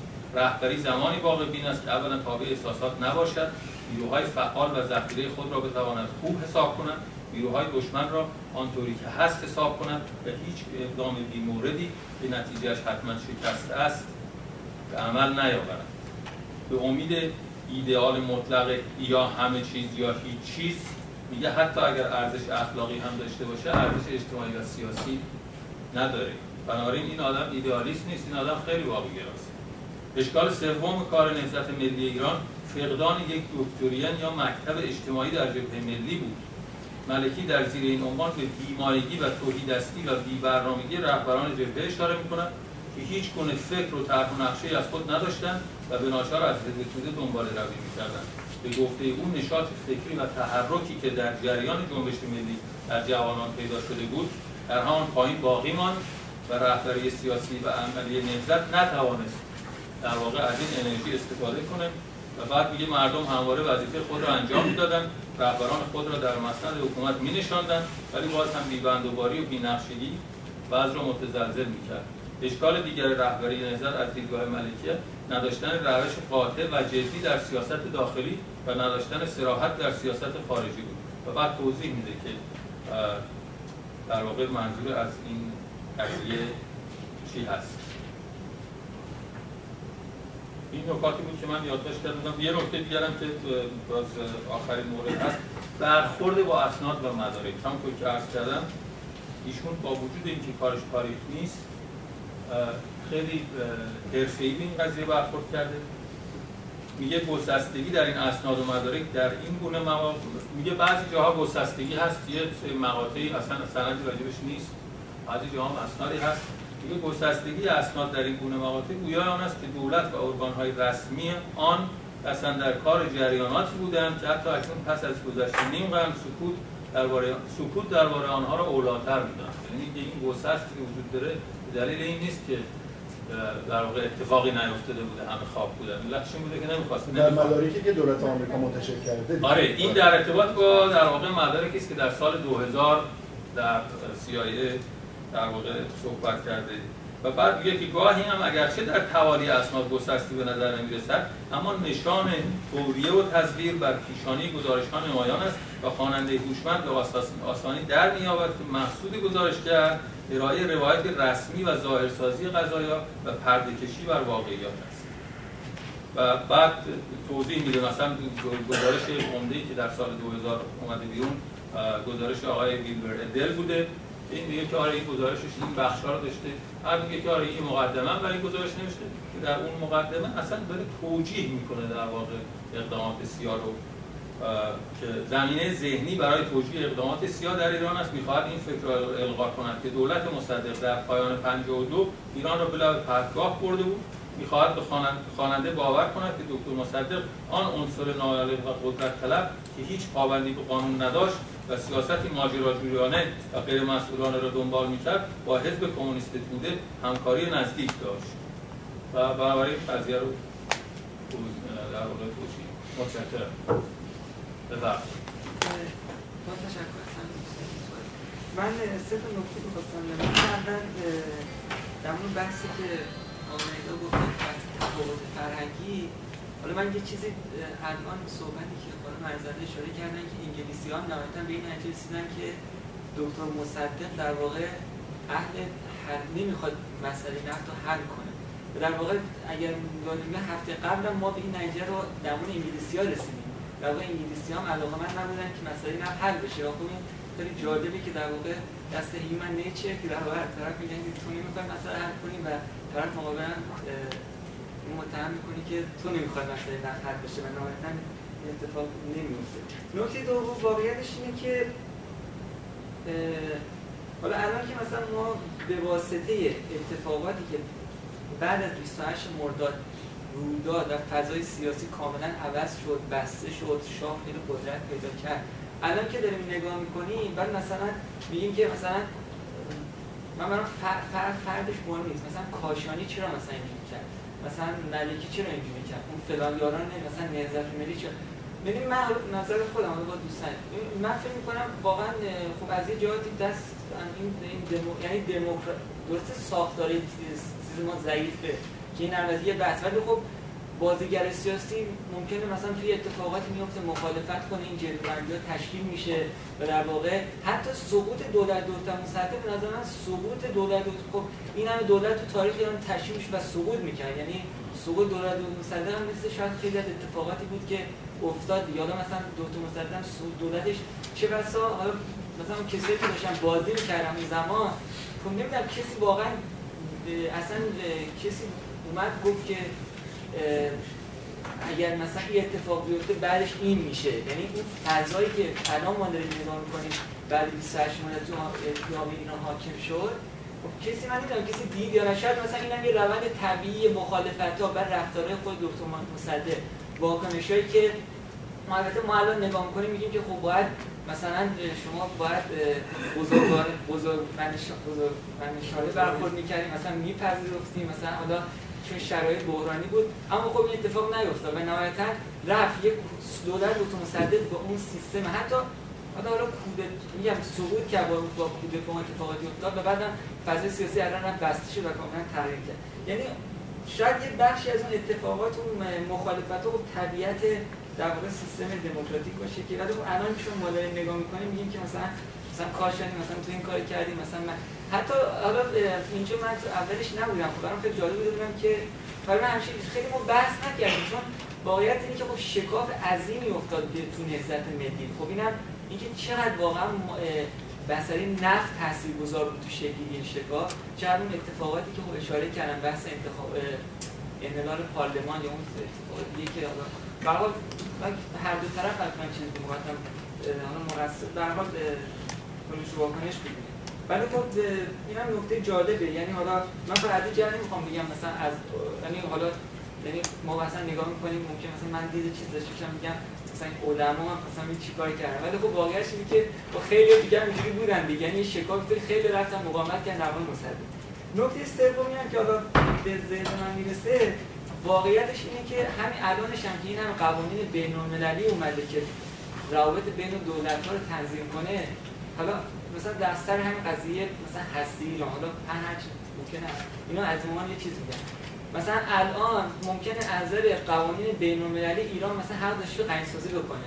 اما خب چون توازن قدرتی که آمریکا و اروپا قدرت دارن نمی‌ذارن ایران. این واقعی یعنی خب یه زمانی مثلا انگلستان خب چون قدرت داشته و آمریکا قدرت داشته یعنی این یه نمی‌دونم یه گایدلاین یه چیزی وجود نداره مثلا اگه می‌خوای مقاومت کنی برخلاف اون توازن قدرت مثلا باید چیکار؟ تا کجا باید مقاومت کنی؟ کجا؟ چون هیچ شما حتی همین سر قضیه خیلی یعنی مثال زیادی هست که خب همه تلاش کردن که در مورد تبع همین.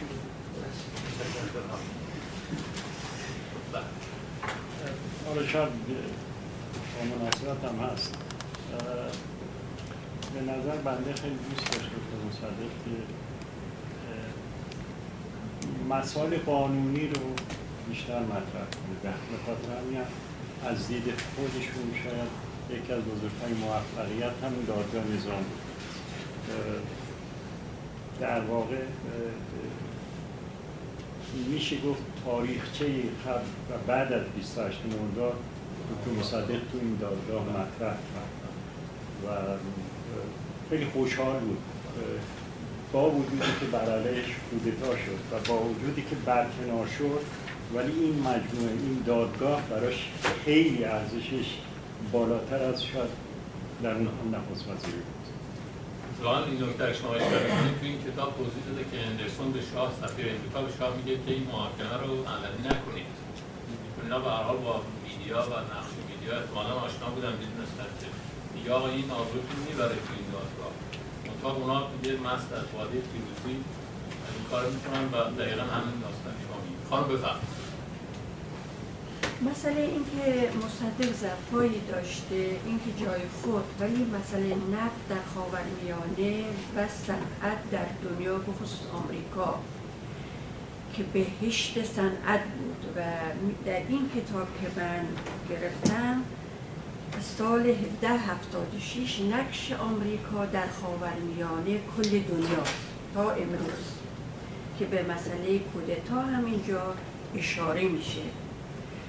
دولت آمریکا عصبانی بود از حکومت مصدق چون دموکراتیک بود به آرای مردم بیرد به پارلمان و آزادی های سیاسی میباز می‌داد. داده بود که حزب توده بوده و در کنار ایران شوروی بود. هر آن حمله می‌کرده برای نفت می‌گفت در این مسئله آیزنهاور کشفابیا پیدا کرد به ایران. می‌گفت هر طور شده این مهمترین مسئله است از تمام دنیا. باید حل بشه. و در سال 50 چرچیل که نخست وزیر شد بهترین راه حلی که میشه آمریکا رو پوت می‌کرد. به دالاس می‌گوید دو دلار دالاست با پوت خواهی رفت و انجام خواهی داد. چون این مهمترین نقشه و انجام دادن پنج نفر. میباییست انجام می‌شد. مشکلات در مصدق نبوده. ایران بین شوروی و خاورمیانه همه عربای دیکتاتور نشستن. نمی‌تونست حکومت دموکراتیک نفت ازش بگیرن مجانی به این کودتا انجام شد. متشکرم. شما بفرمایید. من فقط توضیح کوچیک در نکته دوم دوست عزیزم مهدی دارم اینه که به نظر من این روند اصلا هیچ جایش طبیعی نبود. و اینو ما به عنوان نکته خیلی خیلی حساس به نظر من باید بپذیریم که اگر این یه روند کاملا طبیعی بود شما شک نکنید که احتیاجی نبود این همه هزینه بشه احتیاجی نبود سیستم های اطلاعاتی دنیا نبودش برنامه‌ریزی بکنه. و مصدق با پنج سال عقب و جلو می‌دونستن که مختوم و مختوم به فناست و میذاشتن که این پروسه طبیعی انجام میشه که خودی هم این همه سر اضافه ایجاد نمیشه. مسلما اگر این همه وقت و انرژی و هزینه صرف شده برای این قضیه اتفاقا برعکس این دید از به حال کارشناسای آمریکایی و کارشناسای بین‌المللی وجود داشته که این روند روند ماناییه و روندیه که اگه به خودش واگذار بشه می‌تونه سی سال دیگه هم ادامه داشته باشه. ممکنه یه دموکراسی واقعی اونجا رخ بده. ممکن بود امروز جمهوری اسلامی اونجا نباشه و خیلی های دیگه. به نظر من از نکته که شما میگین دقیقا ما برعکسش رو باید در نتیجه بگیریم. این روند کاملا با یه فورس اکسترنال با یک نیروی کاملا خارجی از مسیر خودش منحرف شده و همه چیز مجموع شده اصلا اصلا من نمی‌تونم بپذیرم که این سیر طبیعی. مرسی. شکر از دوستان که وقت گذاشتن و مطلب رو ارائه دادن. دو سه نکته خیلی جالب مطرح شد توسط دوستان جوانمون من امیدوارم که بتونم از این بحث امریکا به این یک نکته اشاره بکنیم و بعد دوستان دیگه هم نظر بدن در بحث امریکا خیلی بحث صحبت شد راجبش یه مقدار به نظرم آمد ممکن اشتباه بکنم البته. امریکا رو به صورت یک بلوک جامعی گرفته شد در طول سرتاسر سر این قضیه در صورت واقعیت چنین نیست. در درون حاکمیت امریکا اولا خاطرتون باشه که در پاییز سال 1331 انتخابات در اون انتخابات دموکرات های یعنی شکست می‌خوره و دولت آیزنهاور که, که Republican بوده بر سر کار میاد. بین نوامبر و ژانویه مثل الان transition period ش هم بوده یعنی دولت اکچوال خیلی کاری نمی‌تونسته بکنه دولت جدید هم خیلی قدرتی نداشته که کاری بکنه اون کسانی منتخب و در واقع از زمستان 1331 دولت آیزنهاور که دولت ریپابلیکن بود سر کار. دولت امریکا به طور کلی از زمان نهضت ملی که ترومن بوده به حال نگاهشون به مصدق این بوده که مصدق یک دولت ملیه. و برای جلوگیری از کمونیست شدن ایران ما باید به میلیون ایران کمک بکنیم و در حل مسئله نفت ما به اصلاح مساعدت بکنیم. ضمن اینکه اون پرنسیپال هایی که خانم ارزنده گفتن که مثلا مسئله 50 درصد فلان اونها اونها باید رعایت بشه که اونها به دلیل بازار جهانی نفت بوده که با همه جا همخوانی داشته باشه نمی‌تونه ایران در استثنا باشه این نظر دولت امریکا بوده. اما هر چه که گذشته به خصوص در سال 1331 به دلیل که مصدق و دولت ملی نمی‌تونه شرایط رو جمع بکنه و به گمان به حال امریکایی یا شرایط واقعی روز این نزاع نفت حل نمیشه. جامعه دچار بحران اقتصادی بوده. کمونیست ها حزب توده بسیار قدرت داشته. نگرانی آمریکایی ها از اینکه مصدق نتونه این اوضاع رو سر و سامان بده بیشتر میشه. زمانی که انتخابات ریاست جمهوری میشه و آیزنهاور میاد روی کار کاملا یه turning point میشه. در واقع این مسئله به طور کلی عوض میشه. در زمستان 1331 نگاه جمهوری خواه به این قضیه به طور کلی تغییر می‌کنه. اون موقع است که دالاس وزیر امور خارجه امریکاست. دیگه آمریکا به نتیجه قطعی می‌رسه. مصدق نمی‌تونه اوضاع رو سر سامون بده مسئله نفت رو اینها نمی‌تونن حل بکنن و از اون طرف هم در واقع تو اینها دارن قدرت می‌گیرن و تنها راه حل اینکه ایران به دست کمونیست ها نیفته ایجاد یک کودتاست که اون موقع است که انگلیس ها موافق موفق میشن که امریکایی ها رو با خودشون بکنن و در واقع مسئله کودتا شکل بگیره. ضمن اینکه مکارتی همونطور که شما گفتید بسیار مهم بوده. اما به نظر من اصل قضیه جهان تقسیم شده پس از جنگ جهانی دوم خیلی ساده است. جهان تقسیم شده اروپای شرقی است اروپای غربی است. نیروهای جهان سرمایه‌داری مشخصن نیروهای جهان کمونیسم مشخصن و کشوری اگر قرار است از این بلوک به اون بلوک بره بیخودی نمی‌تونه بره. همون تو اتفاقی که در کره افتاد. جنگ میشه تقسیم میشه. اینجوری نیست. ایران به بیخودی نمی‌تونه دست تازه ایرانی که نفت داره دست شوروی ها بیفته به خاطر به اصطلاح ندارم کاری در نتیجه این قضیه جدی بودن اینکه در ایران دموکراسی وجود دارد یا دموکراسی وجود ندارد خیلی برای اونها مهم نیست. اونها مسئلهشون نفته و مسئلهشون که نفت در در اصطلاح ایته کشورهای سرمایه‌داری و متحدین غرب باقی بوده مسئله اونها در واقع این هست در نتیجه خواهش نگاه به امریکا نگاه یک جامعه نباشه. امریکا هم این کشوری است نیروهای مختلفی درش هستن انتخابات شده اون هم به طور کلی نظرات هیئت حاکمه امریکا در زمستان سال 31 تا زمستان سال قبلش به 180 درجه با هم متفاوت هست. خدمتتون عرض بکنم که یک نکته رو دوست عزیزمون گفتن دوستان که گفتن که سقوط مصدق هم خب مثل سقوط خیلی از سقوط دولت‌های دیگه دیگه خیلی تفاوتی نمی‌کنه. نه نه اون یک basic turning point در تاریخ ما. تمام مکانیزم ها و دینامیزم جامعه ما در 28 مرداد عوض شد. تا قبل از اون شاه قدرتمندی وجود نداشته. دیکتاتور فردی در ایران بعد از خروج رضا شاه وجود نداشته. یک جامعه نسبتا دموکراتیکی بوده. دولت ها می اومدن بالای مجلس می‌رفتن.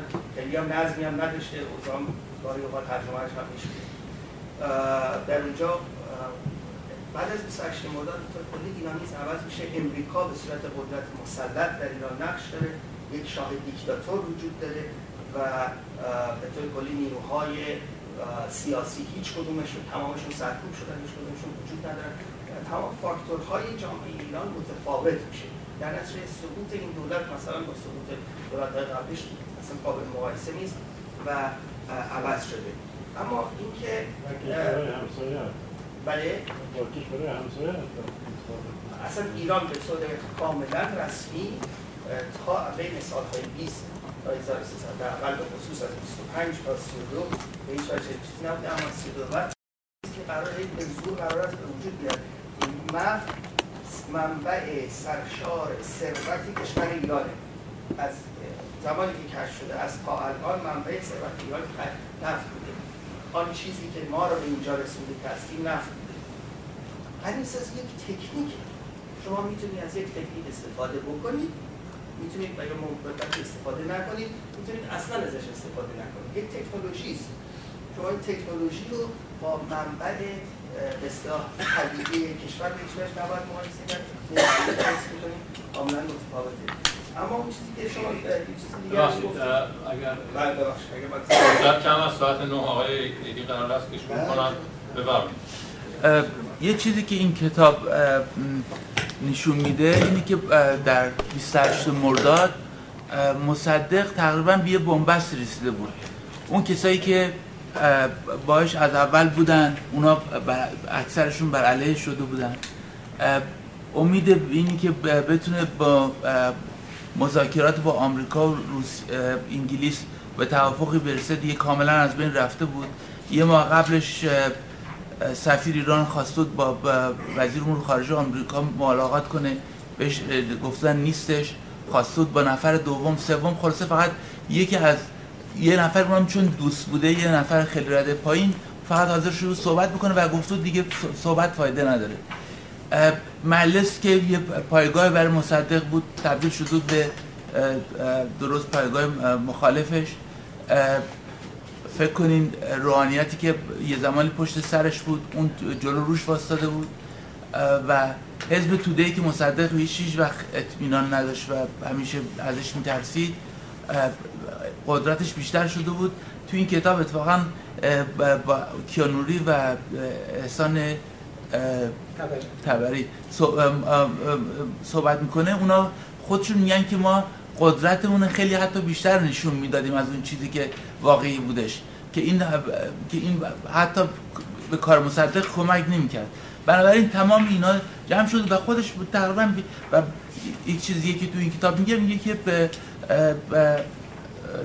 دفتری که قومخیش خود مصدقم بوده ولی یکی از کسایی بوده که طرفدار شاه بوده اینو میاد به رئیس شربانی می‌کنه که ریاهی که رئیس ستاد ارتش بوده از این کار بسیار ناراضی بوده چون دست ریاهی میبنده. بنابراین من فکر می‌کنم مصدق در اون تاریخ به این نتیجه رسیده بود دیگه کارش بیشتر از این پیشرفت نمی‌کنه. کاری که می‌خواست بکنه کرده بود و اون این بود که جلو انگلیس واسه و بگه ما یه ملت مستقلی هستیم می‌خوایم برای خودمون تصمیم بگیریم. اون کارش کرده بود. بنابراین از نظر تاریخی کارش انجام شده بود. اون بقیهش هم انجام پذیر نبودش در ابتدا من به کامنت یکی از دوستان که در رابطه با استفاده ابزاری از مذهب که شاه انجام شد توی یکی از ملاقاتش با روحانیون تو نوروز و بعد رفتش دادنشون به سال 57 فقط میگم این استفاده ابزاری فقط مال شاه نبود. متاسفانه تمام نیروهای سیاسی مسئله رو داشتن. از جمله خود مصدق در دوره نخست وزیرش با علمای دین همه ملاقات کرد. از جمله یکیش که همه می‌دونیم کاشانیه. و تو کابینه اول دولتش آقای باقر کاظمی وزیر امور خارجه بود و آقای مهدی بازرگان هم سمتی داشتن تو دولتش. و اولین کاری که کردن اونها بستن مدارس مختلف بود. پسران دخترانه و بعد مخالفت با حق زنان و بعد بستن مشروب فروشی ها و کار دیگه هم که انجام دادن آزادی زندانیان فدایان اسلام از جمله قاتل رزمارا منظور من اینه که به صلاح اگه بخوایم اینو به ربط 57 بدیم باید چیکار کنیم؟ بحث بیشتری بکنیم. این مختص فرشان نبود. تمام نیروهای سیاسی که مدارکش و شواهدش هم موجوده از روحانیون چجوری استفاده ابزاری یا اینکه شاید حتی حمایت می‌کنه شاید با خیلی از تغییراتی که روحانیون هم می‌خواستن انجام بدن موافق بودن. این بحث برمیگردیم در ارتباط با بحثایی که سر مسئله نفت بود. من خودم فکر می‌کنم گاهی اوقات که اگه اون دوره من زندگی می‌کردم خودم واقعا طرفدار مصدق می‌شدم و هواخواه مصدق ولی امروز که داریم از دور مسائل نگاه می‌کنیم و سعی می‌کنیم بیطرف به مسائل نگاه کنیم. می‌بینیم اشتباه های زیادی بود کاستی های زیادی بود و مسائل خیلی زیادی بود که به هر حال مصدق هم مثل بقیه انسان ها داشت و از این یک کربلای بزرگی ساختن به اعتقاد من اشتباه از اون یه پیشوای ساختن بدون هیچ عیبونه است اشتباه با باید هم مثل مسائل دیگه مملکت رو کنیم؟ بررسی تو طول مذاکره من می‌بینم که دو تا افق همیشه تو دولت ایران وجود داشت. دو تا افق دو تا فاکتور تو نگاهش. یکی از فاکتورها همون مسئله ضد استعمار و ضد امپریالیسم و کوتاه کردن چنگه متجاوزین و گرفتن حقمون به شکل مصادره است که حمله کنیم مصادره کنیم. که به صلاح حتی بازرگان میره میشه جای اون هیئت دولت انگلیس یا به صلاح که دوستمون تو جلسه هفته قبل گفتن یا اینکه خلیت کردیم و رفتیم و گرفتیم و از صحبت این یه نگاه بود. نگاه بعدی از مسائل حقوقی بود. یا افق بعدی مسائل حقوقی بود. که این دوتا رو که ما نگاه می‌کنیم هرگاه ما افق اول یا بیشتر بهش باها بدیم یا بیشتر بهش توجه می‌کردیم افق شانس موفقیت افق بعدی کمتر می‌شد. چون که شما نمی‌تونید مذاکره کنید با کسی که غصب کرده اموال رو به غارت می‌کنه پراراج می‌کنه اصلا هیچ موافقتی نداره. اونجا فقط انقلاب راه حل میشه. که چیکار کنیم؟ گیرونشون کنیم واسه باشیم بجنگیم. زمانی که با افق بعدی می‌دیدیم نزدیک میشیم و مصدق از افق بعدی استفاده می‌کرد همیشه نگران وجاهت ملیش بود که مبادا اون رفقایی که تو دولت هستن بیان به اون بگن که آقا تو چی سازش کردید با انگلیس و استعمار؟ و خود مصدق هم بارها دیگرون رو با همون شیوه با همون مسئله کار کرده بود اونها رو متهم کرده بود که شما با استعمار سازش می‌کنید و غیر و غیر پس یکی از نگرانی اصلی مصدق مسئله همون تهمت و وجاهت ملیش غیرش ببخشید اگر میشه خلاصه کنیم که ما به بحث بعدی ما برسیم یکی دیگر دوستانم یک سی ثانیه صحبت کنیم فقط در آخر دیگه در تقریبا شبیه نظر دوست دوستمون که صحبت کردن که این هم دولتی بود مثل دولت های دیگه بود که به صلاح سرنگون شد. صفحه 882 زیرکزاده می نویسد به نظر شخص من جنبش نهضت ملی پس از جدایی و تفرقه پایه‌گذاران آن محکوم به زوال بود و هیچ چیز او را نجات نمی‌دهد. این نظر آقای زیرکزاده که یکی از مشاورین ارشد آقای مصدق من دیدم چون آقای بفرمایید شما 15 دقیقه دوستان خسته نباشه ولی اگر خسته باشه بخوام نه ما تا به هر حال اینجا معمولا تا نورم نومیسره هستید بفرمایید. عرض کنم به سیاست آرزه‌ای بر هستی آدمیه. قرار نبوده اینطور باشه اینطور شده. ادبیات فکر می‌کنم به عنصر موندگار با هستی آدمی سیاست یه جا باید تموم بشه. ما در سیاست شرکت می‌کنیم که یه نقطه پایانی به یه نوع سیاستی بذاریم و جهان وارد دنیای دیگه بشه. از ماراتون جنگیدن بر علیه بیعدالتی که اسپارتاکوس باشه تا همین مقطع تاریخی که ما هستیم به نظر نمیاد که ما حسب تلاش اجتماعی ما اون چیزی باشه که در آستانه قرن 21 الان ما درگیرش هستیم یعنی هنوز مثل پدران قارنشینمون نوم و سرپناه برای ما آرزویه و شرایط خیلی بدتر از اونی که هست ما درگیرش هستیم نگاه به تاریخ به نظر میاد که باید به یه گونه ای چون پشت سر نگاه می‌کنیم دیگه تعلیل میل به جلو که نیست. باید یک اجماع نظری باشه. اگر اختلافی هست این اختلاف باید ببینیم از کجا به وجود میاد. اگر امروز مثلا من دارم میگم آقای علی پتروس به یه اتفاق پشت سرش به گونه دیگه داره نگاه می‌کنه و همون اتفاق در یه مقطع تاریخی طور دیگه می‌دیده اون اتفاق چیزی بهش اضافه شده یا ازش کم شده یا موقعیت آقای علی پتروس عوض شده. ما وقتی تعریف نمی‌تونیم بکنیم از یک پدیده چون تعریف باید جامع باشه و مانع. نه بشه بهش اضافه کرد بشه ازش کم کرد. اون موقع با تفسیر روبرو هستیم. تفسیر موقعیت آدمایی نشون میده. اینه که تو تاریخ ما با تفسیر روبرو هستیم. از اون پیچیده تر در ادبیات. چون ادبیات دیگه از درون هم به هستی آدمی داره نگاه می‌کنه. با موقعیتی که ما درگیرش هستیم توش اوضاع که الان هست سوال اینه که ادبیات چه کار می‌کنه؟ نقش ادبیات توی این شرایط چیه؟ تمام اتفاقاتی که داره میفته می‌تونه تو ادبیات هم سند بشه و سندی بسیار مندگار به نظرم میاد که شاید ما فراموش کنیم تو تاریخ اسم بچه هامونه نمی‌دونم چنگیز هم بذاریم تیمور هم بذاریم ولی کسی اسم بچهش زهاک نخواهد بذاریم چون قضاوتی که ادبیات می‌کنه قضاوت مندگار خواهد بود. چون از درون با هستی آدمی سر کار داره شعر به یه اعتباری تعریف نداره.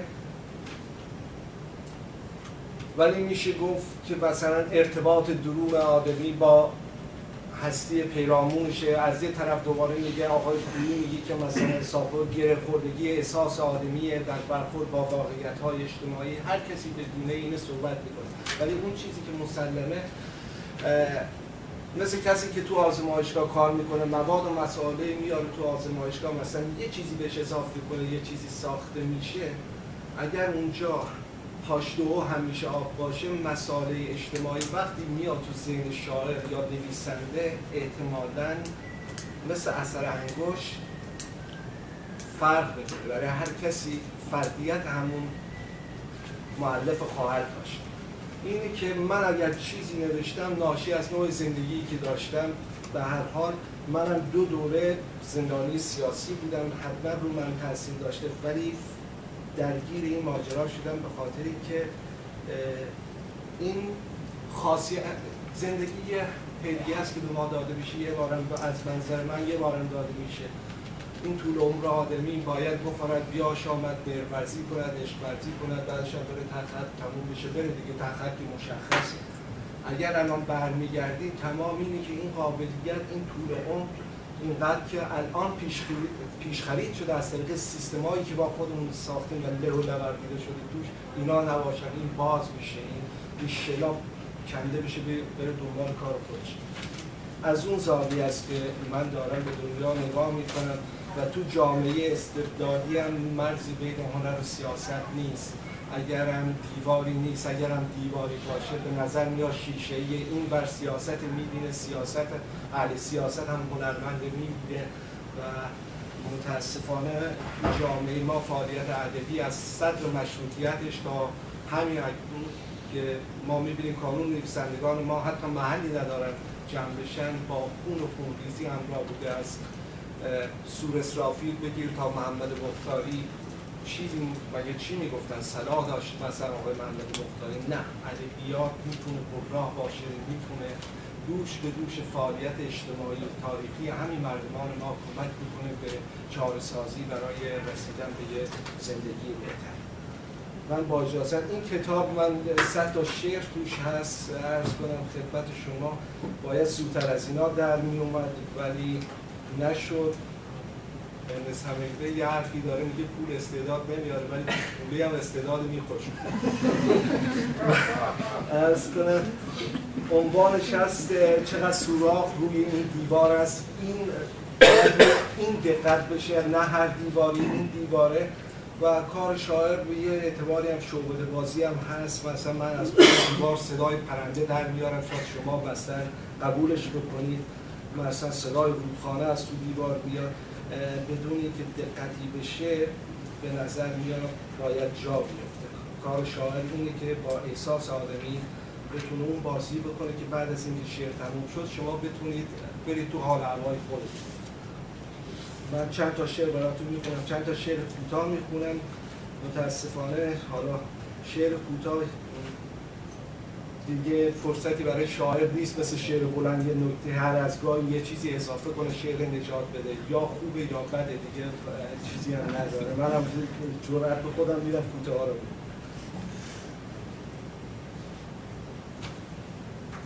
حد پرواز را همت تو معیار است نه وسعت بالها. وگرنه می شکنی در حراس اولین تربیت. این را در سپیده آواز داد پرنده ای که تن در چشمه خورشید شست.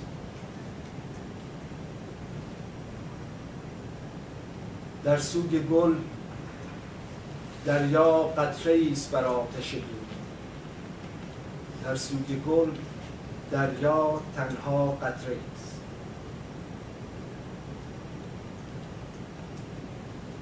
نگاهت نیمی راز است و نیمی خاطره. برمیکشم آه و چشم از پیراهن مشبکت بر نمیدارم در سال گشت پرپر شدن گلها خاطراتم را مرور می کنم خیسگون پیراهنی از خون روی بند زندگی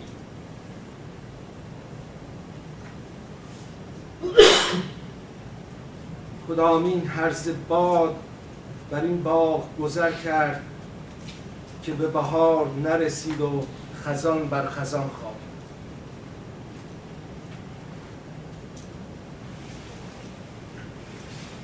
این چه هنگامه است؟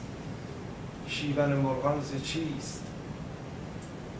باز دارند درخت ایستاده را پوست می‌کنند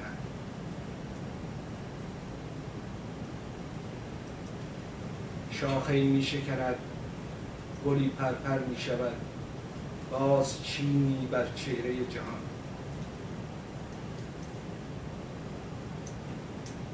می آشو بدن عطر گلی که آغوش می گشاید به زیر خیمه شب. به دیدارش می تا کبرید بگیرانند باد پرپرش می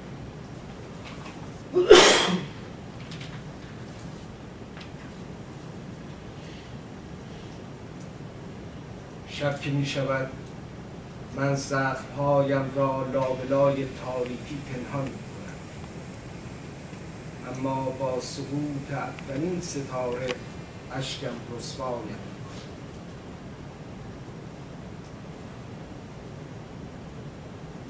دو گنجش اعتبار اعتماد را به زیر برگی به آزمون ایستادم باران تندی میبارد سرد است. به دستان تو میاندیشم و از پنجره های بسته دلم می‌گیرد قندیل ها از پنجره ها آویزانند.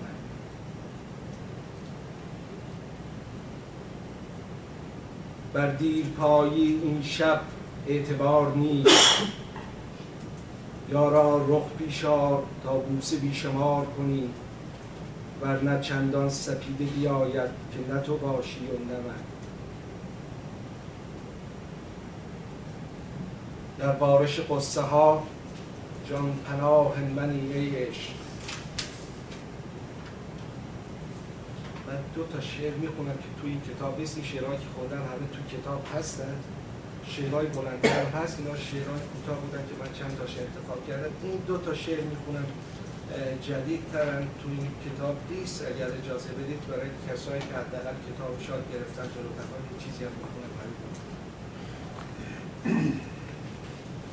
آخرین برگی که درخت را ترک می کند سوی کدامین رویای رنگین می رود که درخت تنها و اوریان می ماند رو به روی طوفانی که از راه می رسد تا بهاری دیگر درخت به ریشه هایش پناه می برد و من از گذشت سالها آموختم هر زخمی سرانجام مثل دندان شیری لقی در دهان زندگی روزی التیام می‌یابد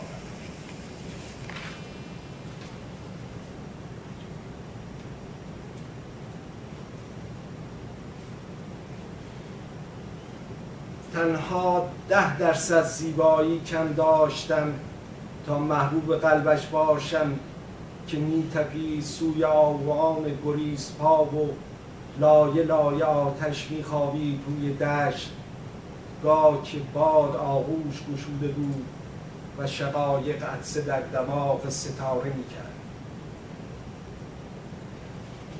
تنها ده درصد زیبایی کم داشتم وقتی که باد خم می شد روی گلها و صد صد رنگ بر می داشت و می رفت و می پاشید و هر کجای این دشت و خیال من نیست.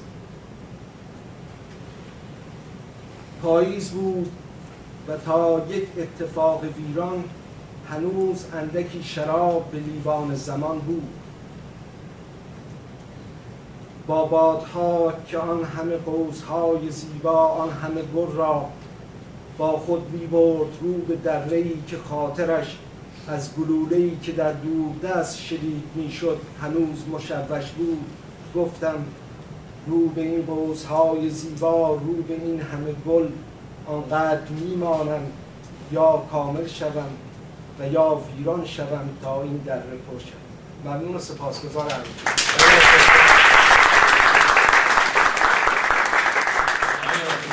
دوستان جلسه فوریه جمعه 13 فوریه